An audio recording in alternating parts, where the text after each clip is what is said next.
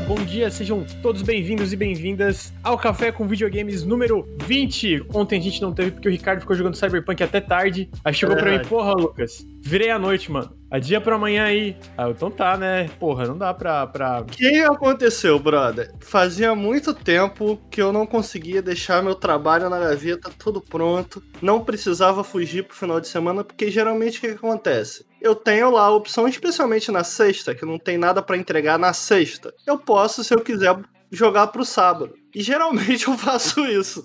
Eu, porra, eu vou, vou fazer no sábado, sexta eu vou descansar aqui, gravar o periscópio. Ou então eu jogo mais o que eu tenho para falar no periscópio. Eu jogo mais o jogo pra noite poder ter mais para falar do jogo. Cara, deixei tudo certinho, fiz minhas 8 horas diárias. Falei, mano, final de semana, porra, final de semana vai bombar, mano. E eu quero aproveitar cada minuto. Deu meia-noite, eu já tava com sono. Eu falei, porra, cara, Porra, agora quando que eu vou poder jogar isso aqui dedicado assim, mano? Porra. Tem que comprar a moto. Porra, aí, exato, exato. Aí deu uma da manhã assim, eu falei, não, dá, dá, dá mais um pouquinho, dá, tá tranquilo. Aí deu duas. Oh, porra, dá pra dar uma largada.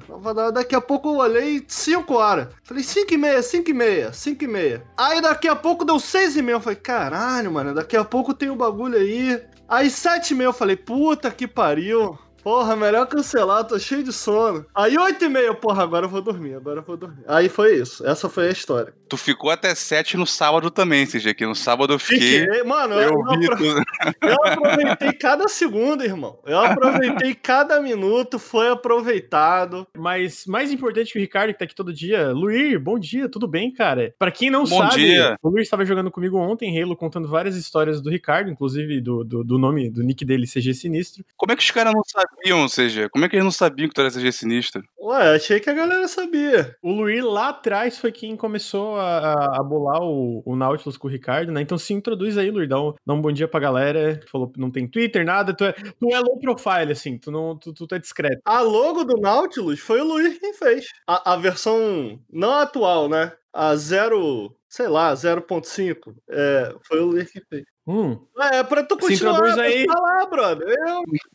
se introduz aí, Lourdes. Dá, dá, um, dá, fala aí da. Sei lá, se introduz aí. Dá um oi pra só... galera. E aí, chat? Tudo certo? Conheci esses dois aí já tem mais de 10 anos nessa Caralho, porra. É verdade. Tem muito tempo. 10 anos. E aí, do... tem mais de 10 anos, é, cara. Lá no. É mesmo? Tu foi, acho que 2009, o grande já foi 2007. Caralho, Al alguém tempo, perguntou, muito alguém tempo. perguntou Luir é nome de verdade, eu gosto dessa história. Não. O nome dele é Luiz, mas como ele é carioca e tem sotaque muito forte, aí virou Luir, tipo mesmo. Sabe mesmo virar mesmo? Aí Luiz virou Luir. Eu, eu, eu, amo, eu amo isso, cara. Eu amo. Inclusive, ele devia mudar o nome dele pra Luir oficialmente. Concordo. Eu, eu não consigo chamar o Luir de Luiz. Luiz. É tipo, é, é, é que nem ele, ele não, ele não, consegue me chamar de Lucas, é, é grande. Eu já peço perdão aí pro chat, não dá pra chamar de Lucas e Ricardo eles não. É, isso é verdade. CG e Granja. Então, pra, pra, quem tá escutando, eu sou Granja, Lucas é Granja e, e Ricardo é, CG. Eu não consigo chamar ele de Luiz também, então tá tudo certo. Ah, na verdade, o Luiz tem Twitter sim, ele que não quer passar. Que eu tenho o Twitter dele. Só que ele não, não usa, eu não uso, não, não eu, eu não uso aquele, eu larguei. Então tá aí. Depois eu faço um aí. Aí, aí vai aí falar mal do Ricardo. Oh, falando em, em, Twitter e essas paradas, eu queria lembrar aqui, há uns tempos, o Ricardo fez uma mais uma das apostas infames dele no Twitter. E ele foi embora. Deixa ele voltar. Não, ele vai ter que voltar, gente, porque ele tem que estar tá aqui pra, pra, pra gente cobrar, fazer não, essa cobrança dele. Ele, ele vai ter um porém aí, ele vai ter ele alguma coisa. Tem, um porém, tem que sempre... esperar o Olha, tem que esperar. Ele tem que esperar a Enhanced.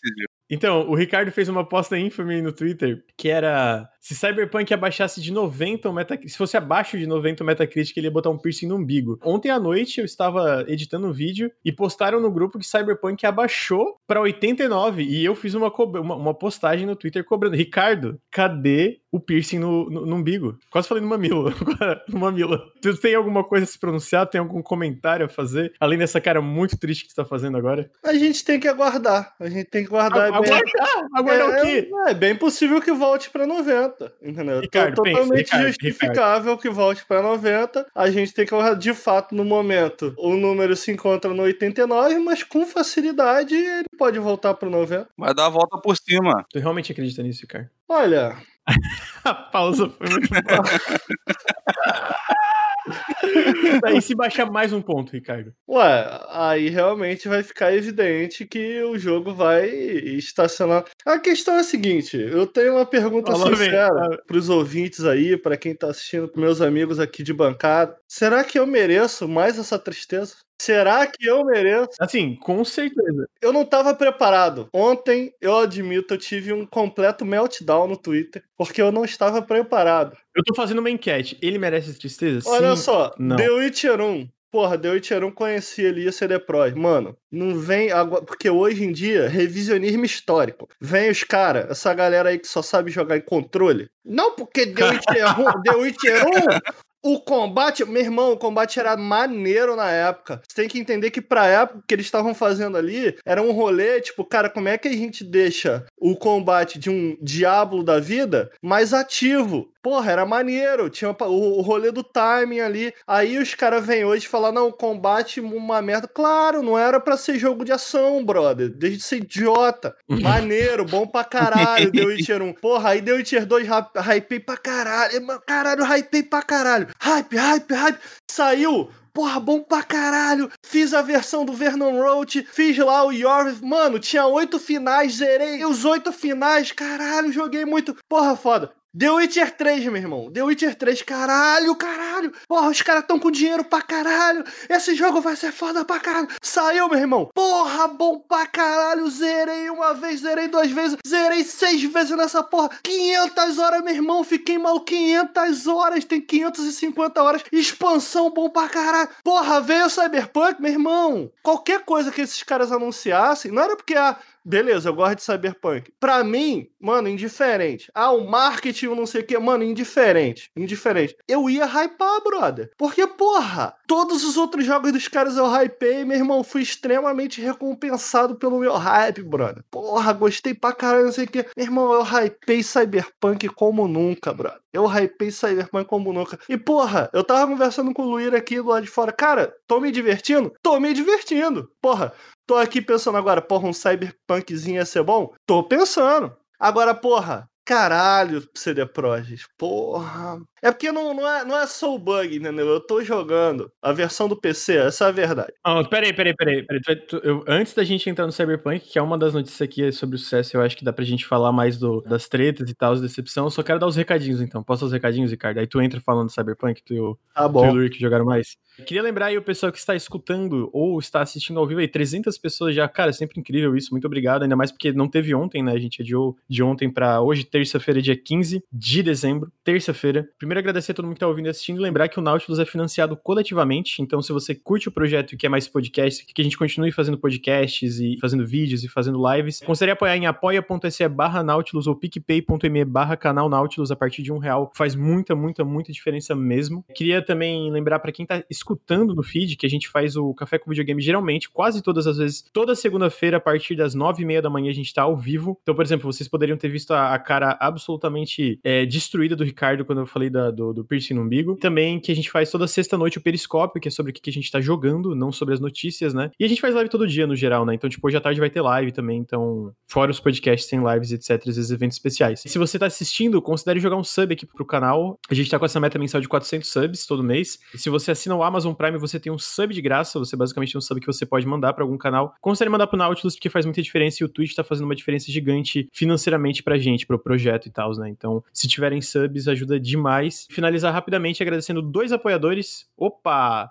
Muito obrigado, André SN SLS. Muito obrigado pelo sub, tá vendo aí, ó. Façam que nem o André SLS, que ajuda demais. Queria agradecer dois apoiadores que fazem o projeto aí continuar, que é o Victor Armindo e o André da Luz Daher. Muito obrigado pelo apoio. O apoio de vocês faz muita diferença pro projeto continuar andando aí. E agora, a gente entra no, no, no café instantâneo aí, que é a nossa parte de nosso, nosso bloco de notícias rápidas, que já vou fazer, vou emendar falando do Cyberpunk. Cyberpunk, então a gente sabe que o Cyberpunk teve vendeu 8 milhões de cópias em pré-order, ele já pagou todos os Caralho. custos de de desenvolvimento e de marketing, foi tipo um sucesso gigantesco antes do lançamento, e agora a gente sabe que tá vendendo ainda mais, né? Tá vendendo pra caralho. Mas ao mesmo tempo ele teve toda essa polêmica que a versão de consoles, pelo menos a do PS4 e do Xbox One, tá terrível. Não acho que não tem outra palavra além de terrível. E que tá tendo uma treta agora porque, a, a, se eu não me engano, a CD Projekt tinha falado que para quem quisesse podia pedir refund no, no Xbox One e no PS4, mas a Sony tem vários casos aí pela internet negando os refunds, né? Que isso não, é, não tá necessariamente na mão da CD Projekt, ele, a, a Microsoft e a Sony tem uma política própria de refund, não é que nem o Steam, o GOG e a Epic, que é um refund instantâneo. É um pouco mais complicado de conseguir o refund na, nas lojas da, da Sony e da Microsoft. Mas tá aí, né? Teve esse sucesso gigantesco, mas o jogo não saiu pronto. Não saiu pronto no sentido. Dá pra ver que tá muito cru. O Ricardo tava comentando, né, Ricardo? Tem um exemplo, acho que da parte de crafting, tava falando antes da gente uhum. entrar, que basicamente quando você vai fazer um negócio de crafting não tem nem som. Quando tu vai mexer na arma, eu vou chutar aqui, ou, ou mexer em alguma coisa, não tem nem som quando tu faz a parada. Então dá pra ver que é uma coisa que saiu às pressas e foi uma coisa que a própria CD Projekt falou. Cara, a gente devia ter cuidado melhor da versão de consoles. A gente claramente, e o, o, o saiu uma matéria do Jason Schreier, da Bloomberg, que eles mudaram a política interna, que antes era uma coisa de bônus para os funcionários, que era atrelado ao Metacritic, tinha que ser mais de 90 no Metacritic para os funcionários ganharem um bônus, e eles voltaram atrás e falaram, cara, a gente não, não vai ser assim, não vai ser atrelado ao Metacritic, porque foi culpa nossa, a gente é, subestimou como era lançar um jogo desse, o jogo saiu da forma que a gente tá, não por culpa de ninguém que trabalhou nele, culpa nossa, o, o pessoal que tomava as decisões, então a gente não vai atrelar os bônus a, a isso aí, né, que no, no fim estão fazendo o mínimo do mínimo, né. Então eu queria saber o que que tu e o Luir também. Então, Luiz, só para deixar claro, qualquer coisa que quiser cortar, entrar e falando, fica à vontade, tá? Porque podcast, assim, senão o Ricardo vai e eu vou e no fim.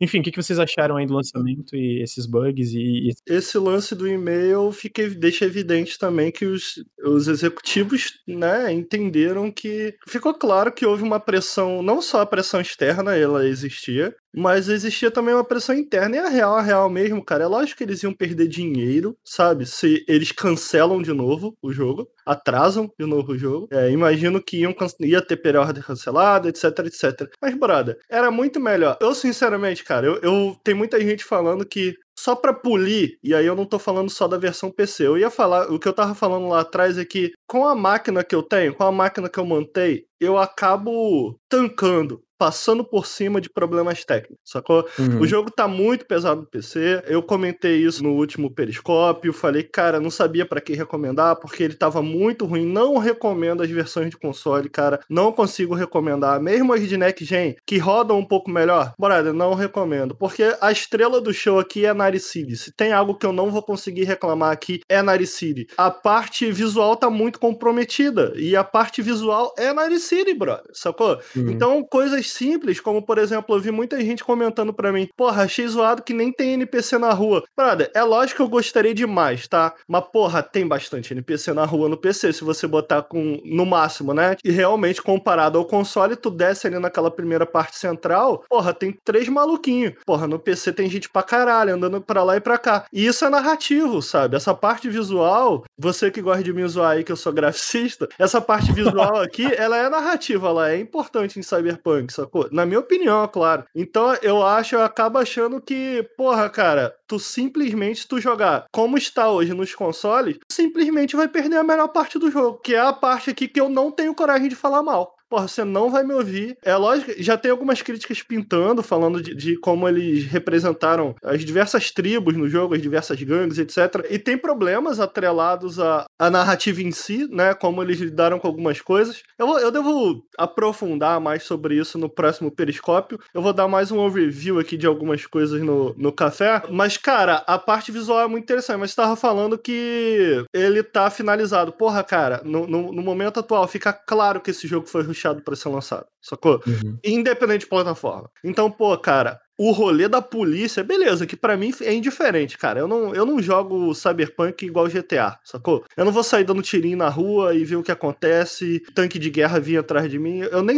eu nem sei, nem tô interessado. Agora, porra, pô, tu dá um tiro, Lucas. O, a polícia dá spawn atrás de tu, brother. Tipo, tu tá dentro Caramba. de uma casa, hum. tu tá dentro de uma casa, tu dá um tiro em alguém na rua, do nada os caras tão dentro da casa contigo. Do nada! Tu olha para trás, eles dão, eles caem do céu, assim. Quer dizer, porra, isso daí é uma parada que. Galera, tem que ter polícia no jogo, hein, galera? E, caralho, esqueci, irmão. E agora? Porra, rápido, dá spawn aí nessa porra, bro. E aí, Cara, foi isso. O crafting, cara. O crafting do jogo é tipo assim, é a parada mais básica possível de um crafting. Então, é tipo assim, tu entra no, no menu, tu entra na parada do crafting, quando tu faz o crafting, tu constrói a arma, não tem barulho, não tem som, mano. Não tem som. Tipo assim, não tem. Sabe aquele barulhinho? Tu destrói uma arma, não tem som. Tu passa de nível em crafting, não tem som, não tem nada. Sabe? Não tem uma animação, não tem nada. É tipo, Cara, parece que foi feito ontem, entendeu? Tipo, galera, bota uma barra aí, tá perto do botão, a barra enche e tá construído. Você teve essa impressão também, Luiz, ou não? Eu tive. Não só isso, cara, mas que a gente tava falando do transmog, né? Pelo menos escondeu Sim, Hide Helmet, cara. Hide Helmet. A pô. sorte foi que eu fiquei um bom tempo no começo customizando o personagem, mas eu jurava de pé junto que ia ter como mudar depois, tá ligado? Sim. Tem um salão, tem um, um armário de roupa, tem as opções de você mudar o visual, é, botar tatuagem, joia, seja lá o que for, tá ligado? E é um negócio muito ligado é, não só ao histórico do gênero, mas aos temas do exato, cyberpunk, né? Exato. Você se tornar uma mercadoria no seu corpo, de ser explorado, de ser alterado, você perder a sua imunidade com os implantes e tudo, mas isso aí também ficou por fora. Exato, é, é, faz muita falta. É um negócio, cara, que de repente sai um Dragon Age, Lê. Eu entendo, não tem um Hide Helmet. Hide Helmet, para quem não sabe, porra, tu esconder o chapeuzinho escroto que tu bota na cabeça. Então imagina aí se tivesse, sei lá, Hide Helmet no Chaves, ele não ia precisar ficar usando aquele chapeuzinho escroto dele. Ele poderia ficar com o cabelo para fora. É o caso do, do, do Cyberpunk, você tem que botar o chapéu. Eu, na verdade, eu não boto. Tô nem aí. Inclusive, eu tava conversando com o Luiz, eu tava lendo no. Tava lendo. Não é confirmado, né? Mas eu tava lendo no fórum da Steam que a armadura do teu personagem ela só corresponde a 20% do dano, né? Total. Então ela diminui 20%. Então é, é muito pouco. Tipo, se você tiver sem armadura nenhuma, não faz tanta diferença assim. É, no dano final que você toma. O que faz mais diferença é o teu nível, etc. Então, cara, eu, eu não coloco. Agora, uma opção eu tava falando muito aí no, nos últimos periscópios e tal do Odyssey. Porra, mano, uma coisa que o Odyssey faz, que porra, eu amo, é isso, cara. Não só tu pode fazer transmog em qualquer armadura que você tem, qualquer armadura, porque geralmente a galera. Vou explicar o transmog. O transmog, para quem não sabe, você usar uma peça de armadura, então vamos dizer que tu tá com uma ombreira azul, ela é maneira, mas ela tá azul. E um peitoral vermelho. Os dois são irados. E aí tu fica, porra, cara, tá escroto. Junto tá escroto. Sozinho tá, tá maneiro, mas junto tá escroto. E aí no transmog, tu pega aquela peça de armadura e tu dá um visual para ela de qualquer outra peça de armadura do jogo que você já encontrou até então. É exatamente assim que funciona o Odyssey. Cara, tu pode, tu pode dar o visual para qualquer peça de armadura, para qualquer peça que tu já tenha encontrado. E aí, cara, a customização simplesmente irada. Porque tu pode customizar teu personagem à vontade. Pô, tem armadura pra caralho no jogo, então tu tem opção pra caralho. E misturar as armaduras é maneiro. Pô, fica irado. Fica irado. Uma das coisas que eu tô adorando no Odyssey. E customização, como o Luiz falou muito bem, cara, mano, é um dos corações ali do Cyberpunk. Não ter isso no Cyberpunk, para mim, mano, é indisculpável. E, sinceramente, a, a CD Projekt sabe disso. Eles sabem disso. Só que, cara, eles devem ter colocado num painel, mano, o que, que esse jogo absolutamente precisa ter para ser lançado. E eles cortaram isso, pô tatuagem, mudar visual, mano, eu tenho certeza que vai vir no, no, update. Mas, porra, é muito escroto não ter isso aqui no dia 1, sacou? Faz muito mal o jogo não ter isso no dia 1. Então, são, são múltiplas evidências que a gente tem de que o jogo, cara, o jogo foi ruxado para ser. Tem uma notícia, cara, porque tem muita gente que fala assim, porra, cara, mas o jogo tá sendo desenvolvido há oito anos. Eu tenho dois pontos aqui, mano. Porque eu mesmo falei no último periscópio que, mano, eu não acho que a versão de X1 e PS4 deveriam existir. E é foda, fica parecendo que, porra, eu tô querendo cortar a galera. Eu acho que a CD Projekt já anunciou aí numa cartinha aberta que eles lançaram pros gamers se desculpando pelo lançamento, falando que nessa semana agora vai ter um, já vai ter um patch, imagino que para versão PC, mas para os consoles também. Mas eles anunciaram mais dois patches, né? Em, em, janeiro e fevereiro, em que a gente, eu imagino que vai melhorar, né? Mas eles deixam claro na carta que não vai fazer com que as versões de console cheguem na do, do, do, do PC, mas que se aproximem mais da visão original que eles tinham para esses consoles. O Digital Foundry, lá no Digital Foundry, eles comentam, cara, eles não têm a menor expectativa da versão de console chegar sequer próximo da versão de PC. Eu, pessoalmente, cara, pessoalmente, eu mantenho a minha posição. Eu acho que Cyberpunk 2077 é o jogo mais bonito que eu já joguei. Para mim. Eu nunca joguei um jogo mais bonito. De novo, tô jogando no PC com tudo no máximo em Ray Tracing. Eu nunca vi um jogo mais bonito do que esse. Então eu vejo muita gente falar, pô, mas tem que, tem que, tem que rodar, porque o jogo foi anunciado oito anos atrás. A gente tem que lembrar que o jogo foi anunciado há oito anos atrás, mas ele tá sendo desenvolvido de fato é, a quatro, no máximo a quatro. Inclusive tem notícias em que a CD Projekt fala que se arrepende do pré-desenvolvimento, né? Mano, eu acho, galera tá falando, é bonito, mas calma. Mano, eu acho o jogo mais bonito que eu joguei assim. Não é por pouco. Eu não sei o que, que vocês andam jogando aí que é mais bonito que Cyberpunk. Pessoalmente, é tipo, by far. Tipo, é,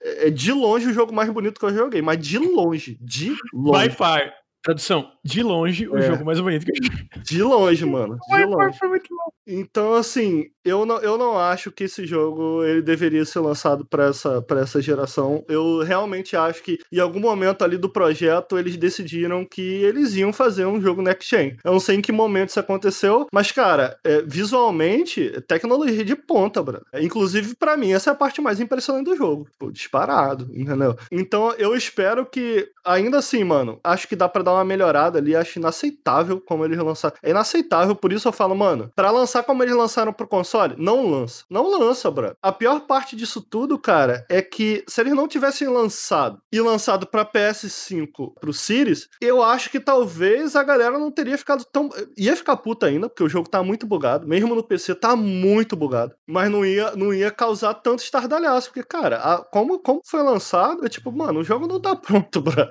O jogo, uhum. não, em especial nas versões de console, sacou? Então, eu, tô, eu na verdade, eu tô querendo é, é, falar, falar um pouco mais aqui do, do, dessa parte inacabada, para além, vamos, vamos falar da versão PC, mesmo tancando alguns dos problemas. A versão PC, cara, ainda assim a versão PC é problemática o suficiente pra tá dando o estardalhaço que tá dando, cara. E eu tava falando, brincando aí do, do rolê do piercing e tal, tipo, cara, eu, eu sinceramente não tava pronto, bro. Eu não tava pronto pra, pra Cyberpunk tá nesse nível. O, eu tava conversando com o Luir, cara, e o Luir falou que, pô, cara, você e o Luir, né, vocês não jogaram The Witcher 3, né? Vou entrar também. Eu acho que acaba entrando nessa parte de não tá pronto e tal. Eu não sei, eu não sei se é o jogo. Porque tem muita gente me perguntando, pô, Ricardo, mas tirando os bugs, é um bom jogo aí e tal. E eu, eu vou, obviamente, aprofundar mais isso no Periscope da semana que vem. Mas é foda, eu não. Eu não é, é, é, um sim e não, tá ligado? A, a galera tava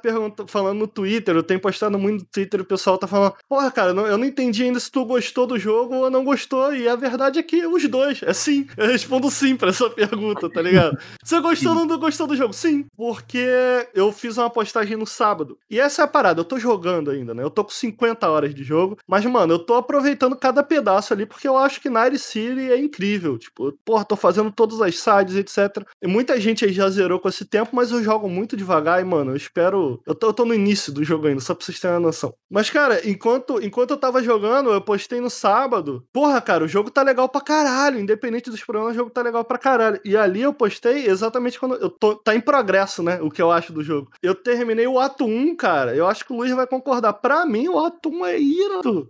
Cara, o final é do ato 1 é muito maneiro. Se tem uma parada que eles não perderam a mão aqui, cara, foi a trilha sonora, brother. A parte como eles trilham toda essa parte do ato 1. Eu, eu comentei com o Bruno. O Bruno é engraçado. O Bruno tava. Ele iniciou o jogo, ele tava odiando. Porra, tô decepcionado e tal. Eu comecei o jogo. Caralho, meu irmão. Que parada incrível, olha esse visual. Puta que pariu, Cyberpunk animadaço. E aí, conforme eu fui jogando, eu fui. Eu, eu vou falar um pouquinho mais dele daqui, daqui a pouco, do, do que aconteceu. Mas eu fui ficando. Hum, Caraca, cara. E o Bruno, ele foi.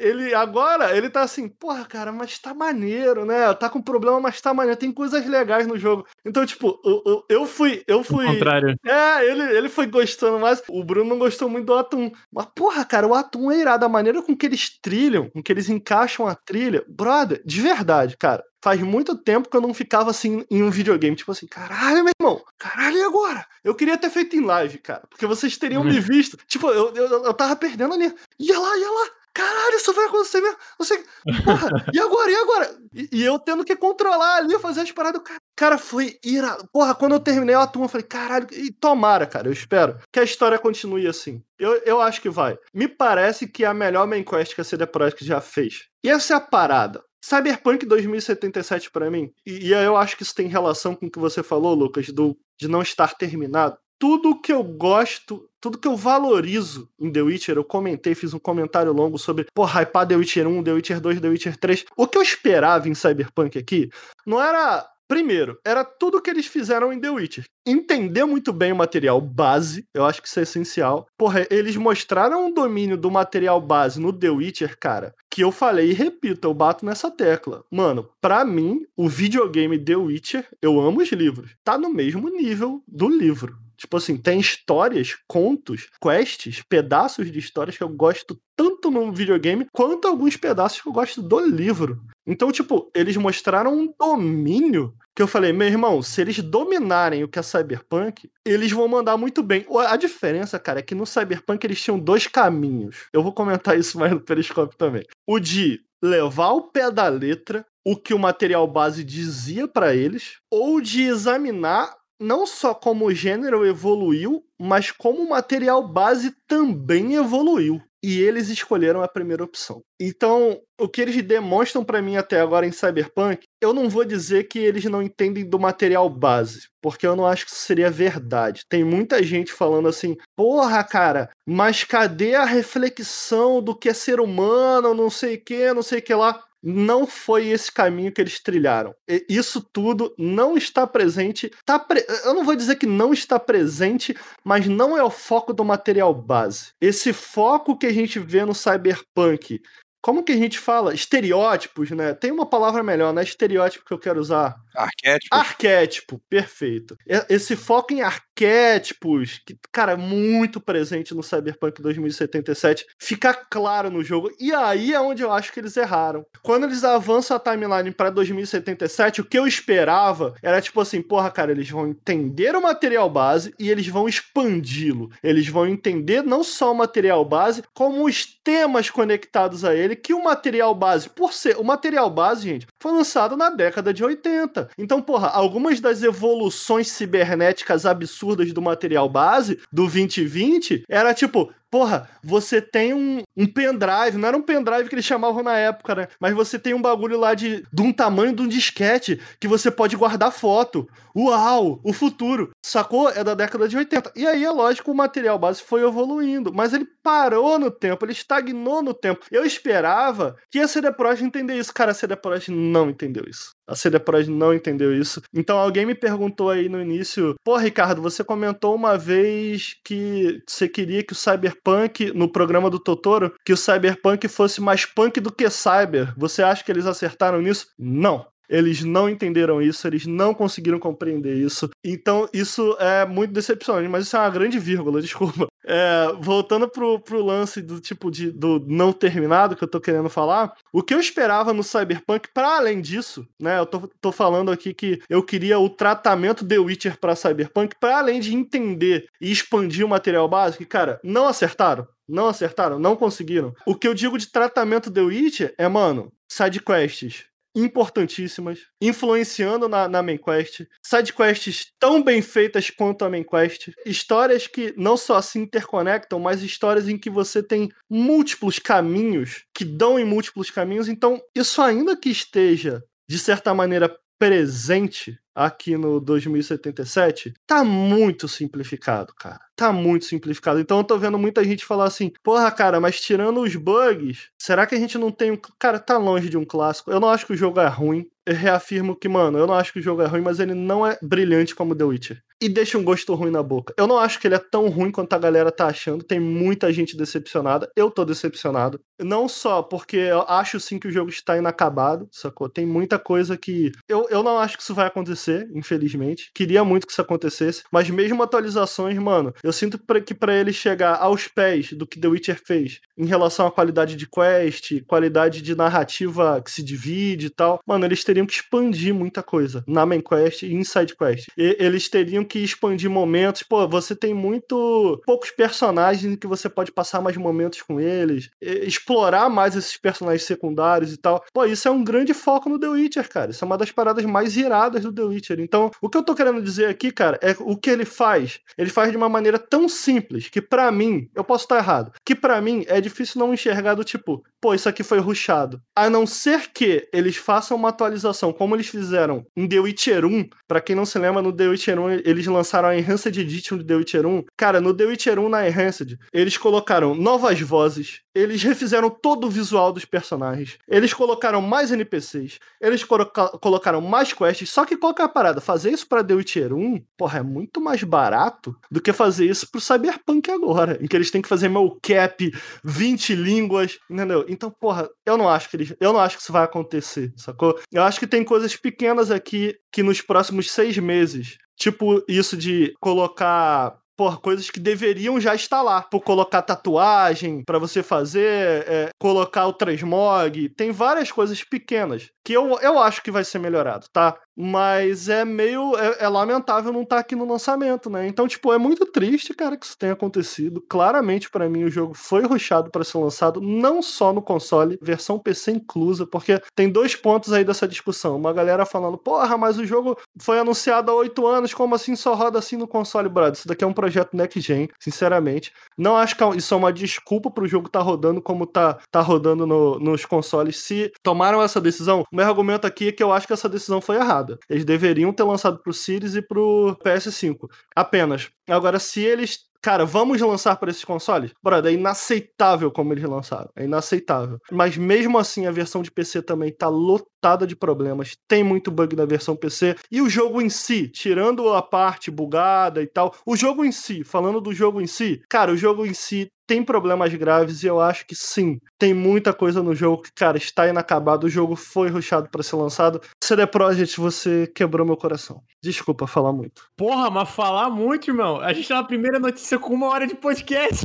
Ele tinha que botar pra fora, isso aí era. Eu tinha que, que botar eu... pra fora, mano. Não, mas não tem problema, eu, eu, eu, eu, tô brincando. Ontem eu tava conversando com o Luiz sobre a pauta e o Luiz falou, cara, essas notícias rápidas aí vão levar tempo, hein, ô, ô Grande. Eu falei, ah, mas vamos lá, né? Eu queria saber um pouquinho também da, da opinião geral do Luiz aí. E, bom, se levar tempo a gente passa um pouco, geralmente no meio-dia, se o Luiz não suportar. Mas queria saber um pouco da tua opinião geral também em relação ao estado de lançamento dele e o que, que tu acha. Porque a gente conversou semana passada sobre jogos como serviço, né? E como muitos jogos estão meio que nessa linha tênue. Eu sinto que, né, não que Cyberpunk seja um jogo como serviço, mas ele vai entrar nisso de, cara, daqui a um ano ele vai ser um jogo completamente diferente, né? Então eu queria saber um pouco o que, que o, o Luir acha disso. Quero falar um negócio muito rápido antes do Luir falar. O pessoal tá perguntando, faz um programa especial pro Cyberpunk. Mano, eu vou zerar Cyberpunk. Se eu zerar rápido. Fazer um periscópio. É, eu vou. Vou chamar, ó. Vai ser eu, o Totoro e mais duas pessoas que eu não quero revelar. De repente o Luiz, porque é o último falta, vamos ver. Mas vou chamar, vou chamar uma, é. porque senão vai ficar só a galera do console. Eu vou chamar uma galera. Eu, na verdade eu não sei o que o Totoro tá achando do jogo, mas eu quero chamar uma galera que odiou, uma galera que gostou e de repente se eu achar alguém que gostou muito, eu queria juntar essa galera pra gente falar de Cyberpunk. Vai, vai acontecer, vai... mas vai demorar, mano. Eu quero zerar o jogo duas vezes. Eu quero zerar o jogo duas vezes. E, e falta muito. Desculpa. Tá bom, chega, Ricardo. Deixa, eu, deixa o Luiz falar agora. Luiz, tu, pode, tu quer dar uma, uma geral do que, que tu achou do. Tanto do estado do lançamento, esse lance do refund, todas as declarações recentes que eles falaram, tipo, é, a gente sabia do estado do, da versão de console, a gente foi pressionado, mas a gente podia ter adiado, mas não quis adiar, etc, etc. Eu queria ver o que, que tu achava um pouco disso. Cara, eu acho que até de uma perspectiva do olho grande mesmo, de tentar fazer o maior dinheiro possível, foi muita besteira lançar o jogo agora. É, isso vai custar muito, muito vai, caro a eles. Vai.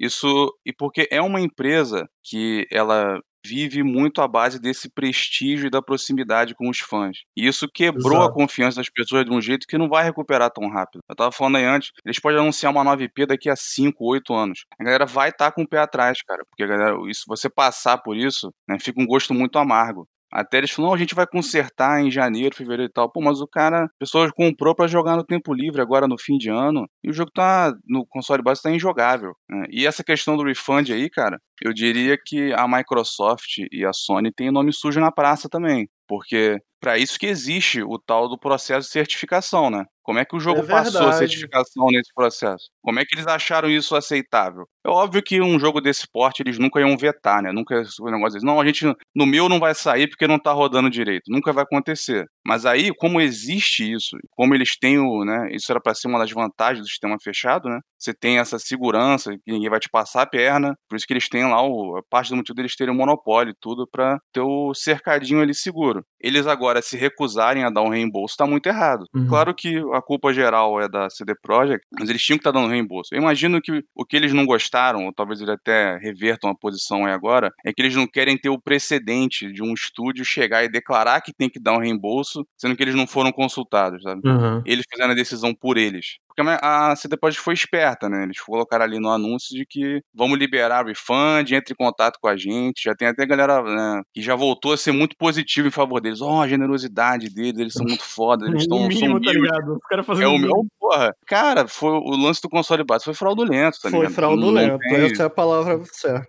não tem, não tem defesa. Então eles estão fazendo o mínimo. E o mínimo está sendo difícil de sair, que era dar esse reembolso. Então você ter essa toda essa situação, isso vai perdurar, cara. Isso vai ficar um tempo na cabeça das pessoas. Vai ter gente que não vai querer saber mais desse jogo por um bom tempo. Pode ser até que eles fiquem consertando muito uma das atualizações de graça. Daqui a um ano, quem tá gostando muito vai falar pro outro assim: porra, cara, tá muito bom agora, confia em mim. O cara fala: não, cara, sabe, já, já queimou muito a reputação. E, e você não acha que parte do hype do Cyberpunk também é por conta disso? Porque para mim é o que eu, tô, que eu tava argumentando. Tipo, o, o, eles podiam não ter mostrado nada do Cyberpunk e eu ia ficar extremamente hypado, porque, pô, é um jogo da CD Projekt, sabe? Toda essa relação já existia com o consumidor e tal, e, e os outros jogos também, agora isso foi absolutamente quebrado. Foi, e vendeu aí 8 milhões. Alguém tem dúvida que se sair, sei lá, julho de 2021, ia vender os mesmos 8 e mais uhum. depois? Uhum? Uhum, Foi essa questão mesmo de gente, dos investidores da cúpula ali que não entende o negócio. Falou, não, porque 2020 tem a pandemia, todo mundo tá gastando mais dinheiro com videogame, tem que sair esse ano. Eles não lançam coisa há muito tempo, tem que sair. Aí o cara apressou, deu nisso. Isso foi, veio lá de cima, o estúdio inteiro, a galera, os funcionários mesmo, todo mundo sabia que tinha essa merda. É, inclusive, uh, esse lance de, de credibilidade, a, a CD Projekt comentou, né? Ah, talvez, é, na hora da certificação, né? Porque obviamente não era um jogo que devia ter passado na certificação considerando com quebrado ele tá, eles comentam, cara, e aí a gente nem joga a culpa em cima da Sony e da Microsoft. Teve um, um, uma entrevista com investidores e tal. Eles falaram, cara, eu acho que a Sony e a Microsoft acharam que a gente ia arrumar o jogo a tempo do lançamento. E a gente não arrumou, né? A real é que a gente não arrumou. Não só isso, né? Mas como comentaram no chat também, tipo assim, o fato de na, durante as análises, as cópias de review que eles mandaram terem sido só de PC e não poder nem usar a própria footage que tu capturava pra, pra análise. É, cara, eles, como o, o Ricardo, eles sabiam o que eles estavam fazendo, eles né? Então, tipo, é, realmente, é realmente uma baita de uma sacanagem, assim. O Luir usou a palavra certa. Qual a palavra você usou? Fraudulento. Fraudulento. Né? Fraudulento. Fraudulento. Uhum. Não, e a,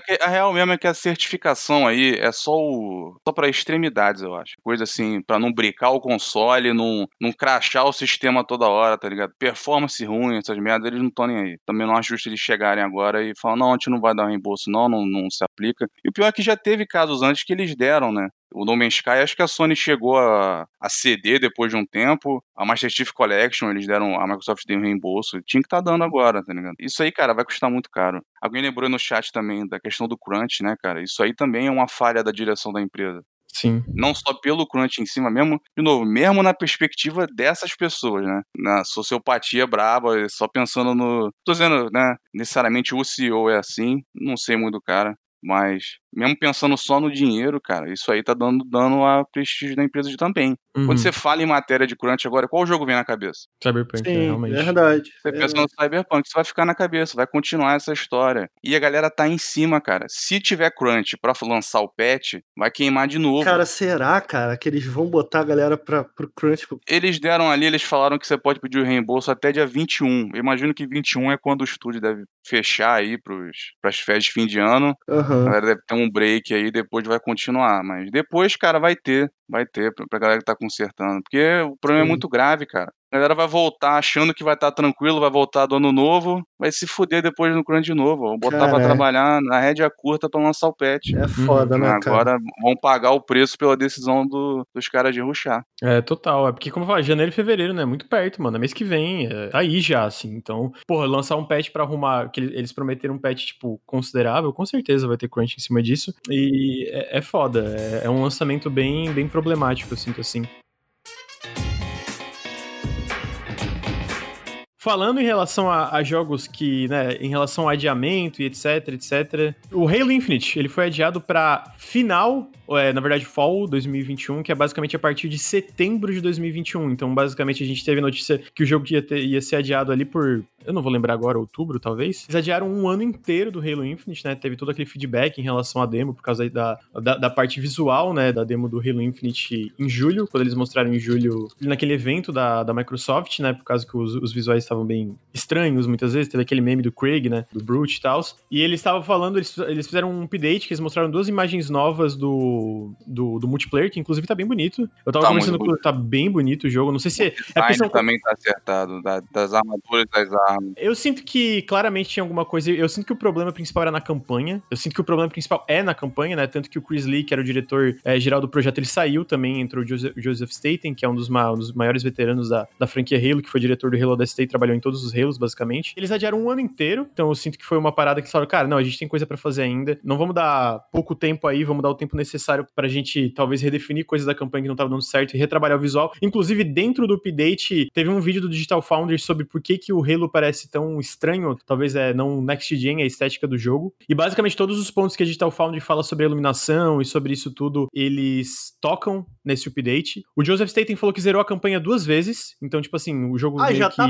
pronta a campanha? Foi uma parte interessante da atualização dele, porque ele diz que ele chegou lá e falou: beleza, a primeira coisa que eu vou fazer é zerar o jogo. Ele zerou duas vezes. Então eu imagino que o problema não era estar tá faltando ou estar tá ruxado. Eu acho que tem alguma parte. Era polimento. É, ou várias partes. Eu não acho nem só polimento. Eu acho que tem partes que estão ruins. Uhum. Deve, deve ter tido teste interno e eles falaram, cara, essa parte não tá boa. Inclusive, num podcast, o Phil Spencer comentou que eles consideraram dividir o jogo em partes e lançar aos poucos. Evidentemente, ele não, não foi por esse caminho, mas isso me diz que tem alguma parte na campanha muito problemática. Eu imagino que o Joe Staten tá aí para consertar isso foco deve ser nisso. É, porque ele realmente fala, ele falou que zerou duas vezes, então, tipo assim, eu sinto que o jogo tem muita coisa pronta. É foda, porque assim, todos os Halos, pra quem, pra quem não sabe, né, todos os Halos tiveram desenvolvimentos super problemáticos, assim, a Band é um, é um desastre ambulante em relação ao desenvolvimento. A diferença é que no fim saem jogos que são, né, a galera curte, etc, né. Mas tu pega a, o desenvolvimento do Halo 2, ele foi refeito inteiro em um ano, é, basicamente lá atrás, né. Pelo, liderado pelo Joe Staten também nesse é. processo. Esperou um milagre ali aquele jogo, porque teve aquele anúncio da E3 2003,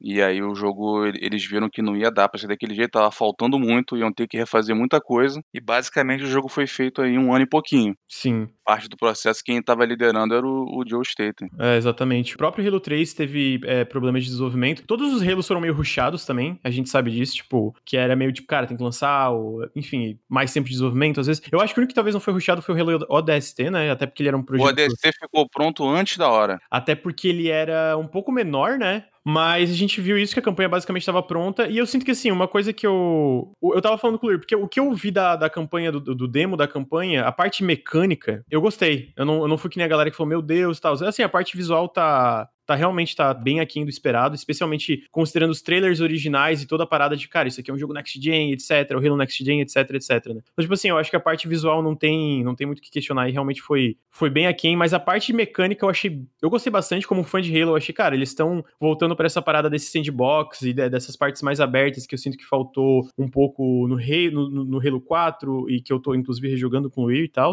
Essa parte eu achei, cara, eu olhei, cara, isso parece muito divertido, isso parece Halo, isso lembra Halo, Halo clássico, clássico, talvez um pouco mais expandido, porque ele vai ter esse mundo aberto, né? Aparentemente, quando tu entra na campanha, vai ter esse mundo aberto. Mas, pessoalmente, eu olhei, eu olhei essa notícia do adiamento de um ano, né? E aí, obviamente, eu não sei a parte de, de condição trabalhista, mas a parte, vamos dizer, a parte do em relação à qualidade do jogo, eu olhei esse adiamento de, do, de um ano como uma coisa boa. Eles trouxeram uma nova liderança, que é o Joseph Staten. Eles fizeram um update bem transparente em relação a tanto a parte estética como da campanha, como um pouco do, do feedback sobre o multiplayer e tal, dos coachings, né? Que agora não é mais cores que tu pode mudar, mas é, é uma parada que talvez não seja, né? É como funciona no Destiny, basicamente, pelo que eu entendi. Ou parecido com o Destiny. Mas eu achei uma coisa boa, eu sinto que era assim, um ano, alguém perdeu, pô, um ano dá pra arrumar isso. Aí é o que eu falo, eu não achei que o jogo tava tão zoado como a galera. Eu olhei o jogo e falei, cara, isso aqui parece legal, só que não parece polido como ele podia estar, tá, entendeu? Não era tipo, eu olhei e pensei, cara, isso aqui não, tem que refazer tudo. Eu olhei o jogo e eu gostei do que, que eles mostraram, só que não tá muito bonito e falta polimento e etc. Um ano, eu acho que é um tempo bom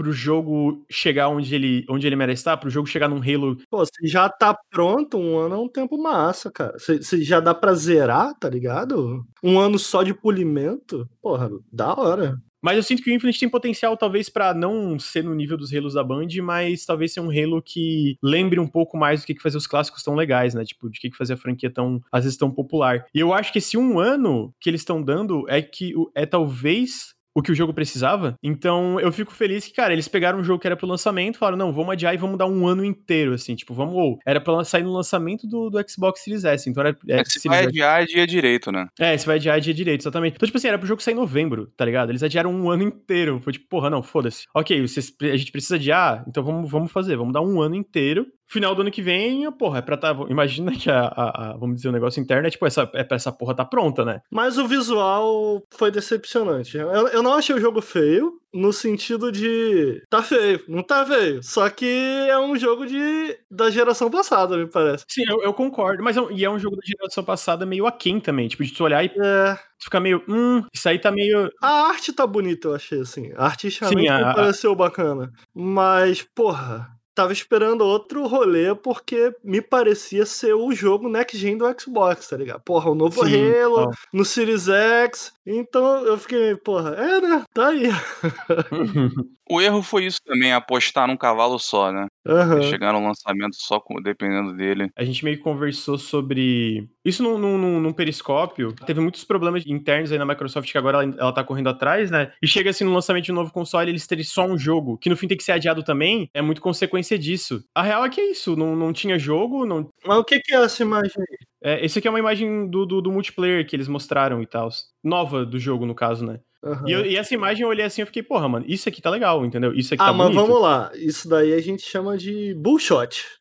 É a, é a, é a screenshot. Eu, eu, não acho que tá. É que eu não maquiada. Que... Mano, vê esse screenshot do Witcher 3. The Witcher 3 é um jogo bonito, hein? Vê esse screenshot do Witcher. Abre o Steam aí agora. Vê esse screenshot do Witcher 3. É que eu não acho que tá impressionante pra ser uma bullshot. Tu pega um PC, um PC parrudo vai rodar isso aí. Me parece. O que, que tem? O que, que tem?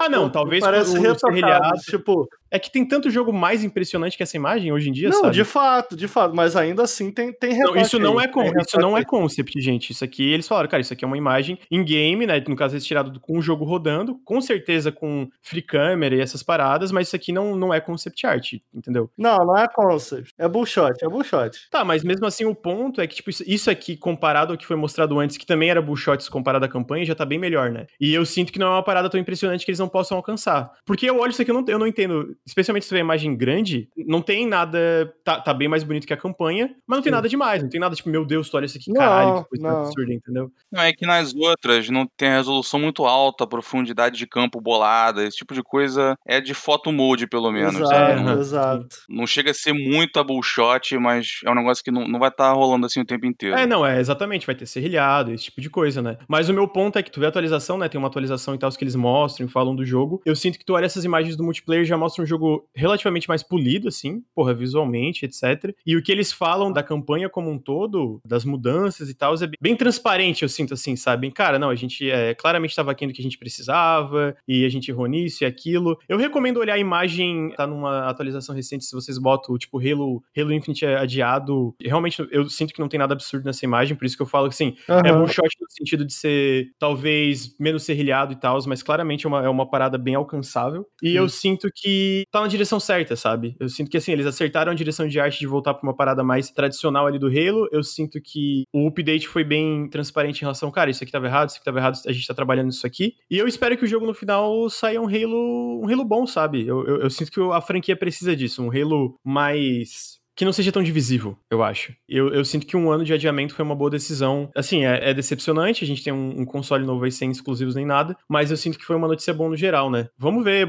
vai demorar um tempo, eu imagino, pra gente ver esse jogo de novo. Eu imagino que eles só vão mostrar o jogo de novo quando for uma parada tipo, cara, não, a galera não vai se decepcionar, não vai ter todo Tem que impressionar o próximo demo. Tem, tem eu, que impressionar. É, tem que impressionar, tá ligado? Não, não pode ser uma missãozinha morna, tipo aquela que eles mostraram ali do, do loop do gameplay. Tem que ser Mas olha mais. só, Veja bem, tirando o primeiro Halo, os outros. Eu, eu tô, é uma pergunta, tá? Não é uma afirmação. Uhum. Mas, tirando o primeiro Halo, que na época realmente foi impressionante, os outros Halos eram era tradicional, assim, eles impressionarem visualmente? Eu acho que a minha impressão é que não. Não, não, não. visualmente não. Visualmente não. Eu acho que o Halo 4, talvez, eu tava falando com o Lurk pra. A gente tava jogando é, a versão do PC. Pro final da vida do 360, ele é um jogo extremamente impressionante visualmente, assim, é eu para cara, mano. O 5 é bem bonito pro X1 também. É, o 5 é mas bonito. Eu também não joguei, mas ele parece bem bonito pro sistema. Eu acho que o lance da expectativa do Halo Infinite foi culpa da, da 343 da Microsoft. Tu vê os trailers de anúncio, era uma parada realmente next gen, era tipo, ok, next gen no sentido, ok, isso aqui talvez rode no cross gen, mas cara, isso aqui tá genuinamente impressionante, né? E aí chegou a demo e decepcionou, porque eles prometeram uma coisa e, e o que, que eles entregaram foi muito aquém do que eles prometeram, né? Tá muito na culpa do marketing e dessas coisas. Porra, tem que impressionar e tal, é porque eles criaram uma situação onde o jogo tem que impressionar, tá ligado? Eles criaram, tipo, a expectativa uhum. da galera falando, porra, isso aqui é Next Gen. Tá mais na, na mão deles essa, essa parada e tal. Não precisa nem ser no visual ou necessariamente numa demo de gameplay assim contínua. Pode ser só um trailer com gameplay muito bom. Sim.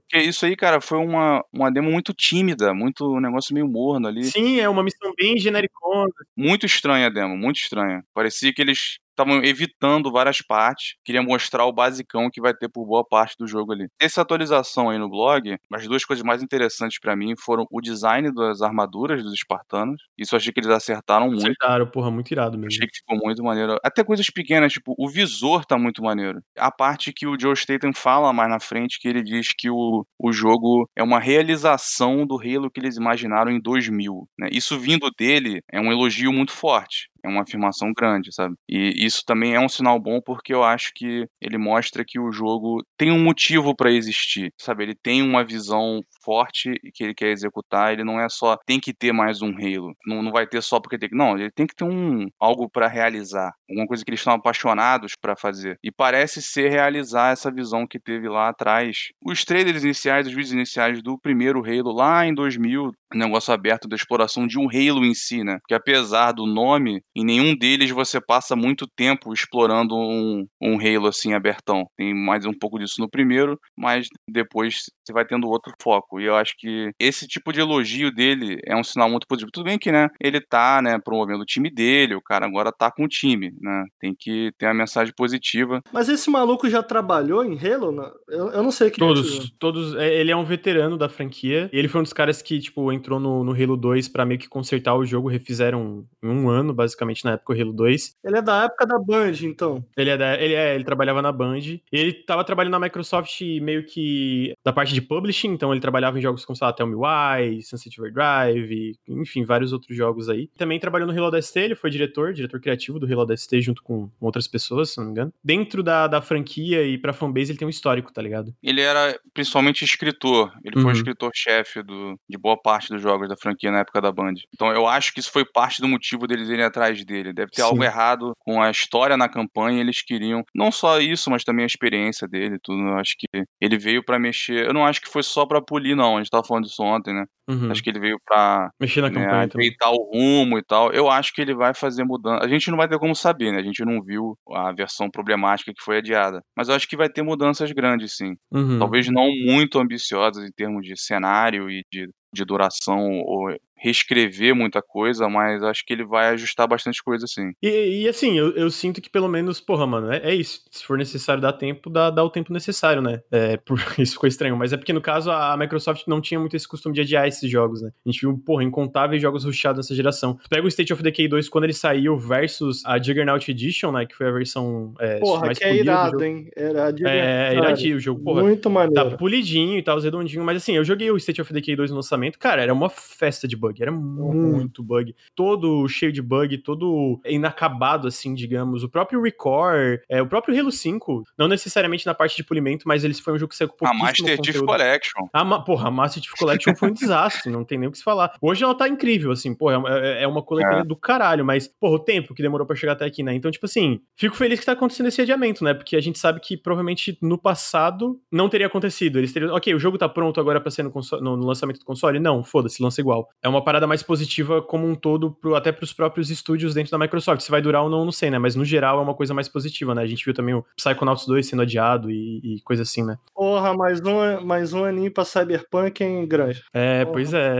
Caraca. Precisava, né? Precisava. Precisava, precisava. Mas tá, tá aí, aí né? Halo, Infinite, Halo Infinite adiado mais um ano, sai final de 2021 a partir de setembro, né? A data, Fall 2021 é, é, é de setembro. Eu tenho uma notícia. Tu tem uma notícia? Fala. Eu tenho uma notícia. Agora que minha vida se esvaziou porque eu não posso mais hypar Cyberpunk, e além disso, o hype do Cyberpunk não ter se provado factível, agora é, é o momento de hypar outra coisa de uma maneira surreal para quem sabe se decepcionar novamente. Então, Hollow Knight eu, tô, eu tô pronto pra hypar Hollow Knight Silksong. Vem comigo, galera. Vai ser o novo melhor Metroidvania de todos os tempos. E a Ed lançou uma nova capa aí, um preview de uma nova capa, em que, ao que tudo indica, é a carinha linda da minha da patroa. E em breve, então, teremos mais notícias de Silkson. Você falou que é, era provável que ia sair num evento, Lucas. Qual que é? Eu falei que é possível. Provável, é porque hoje à tarde. Provável e possível são sinônimos.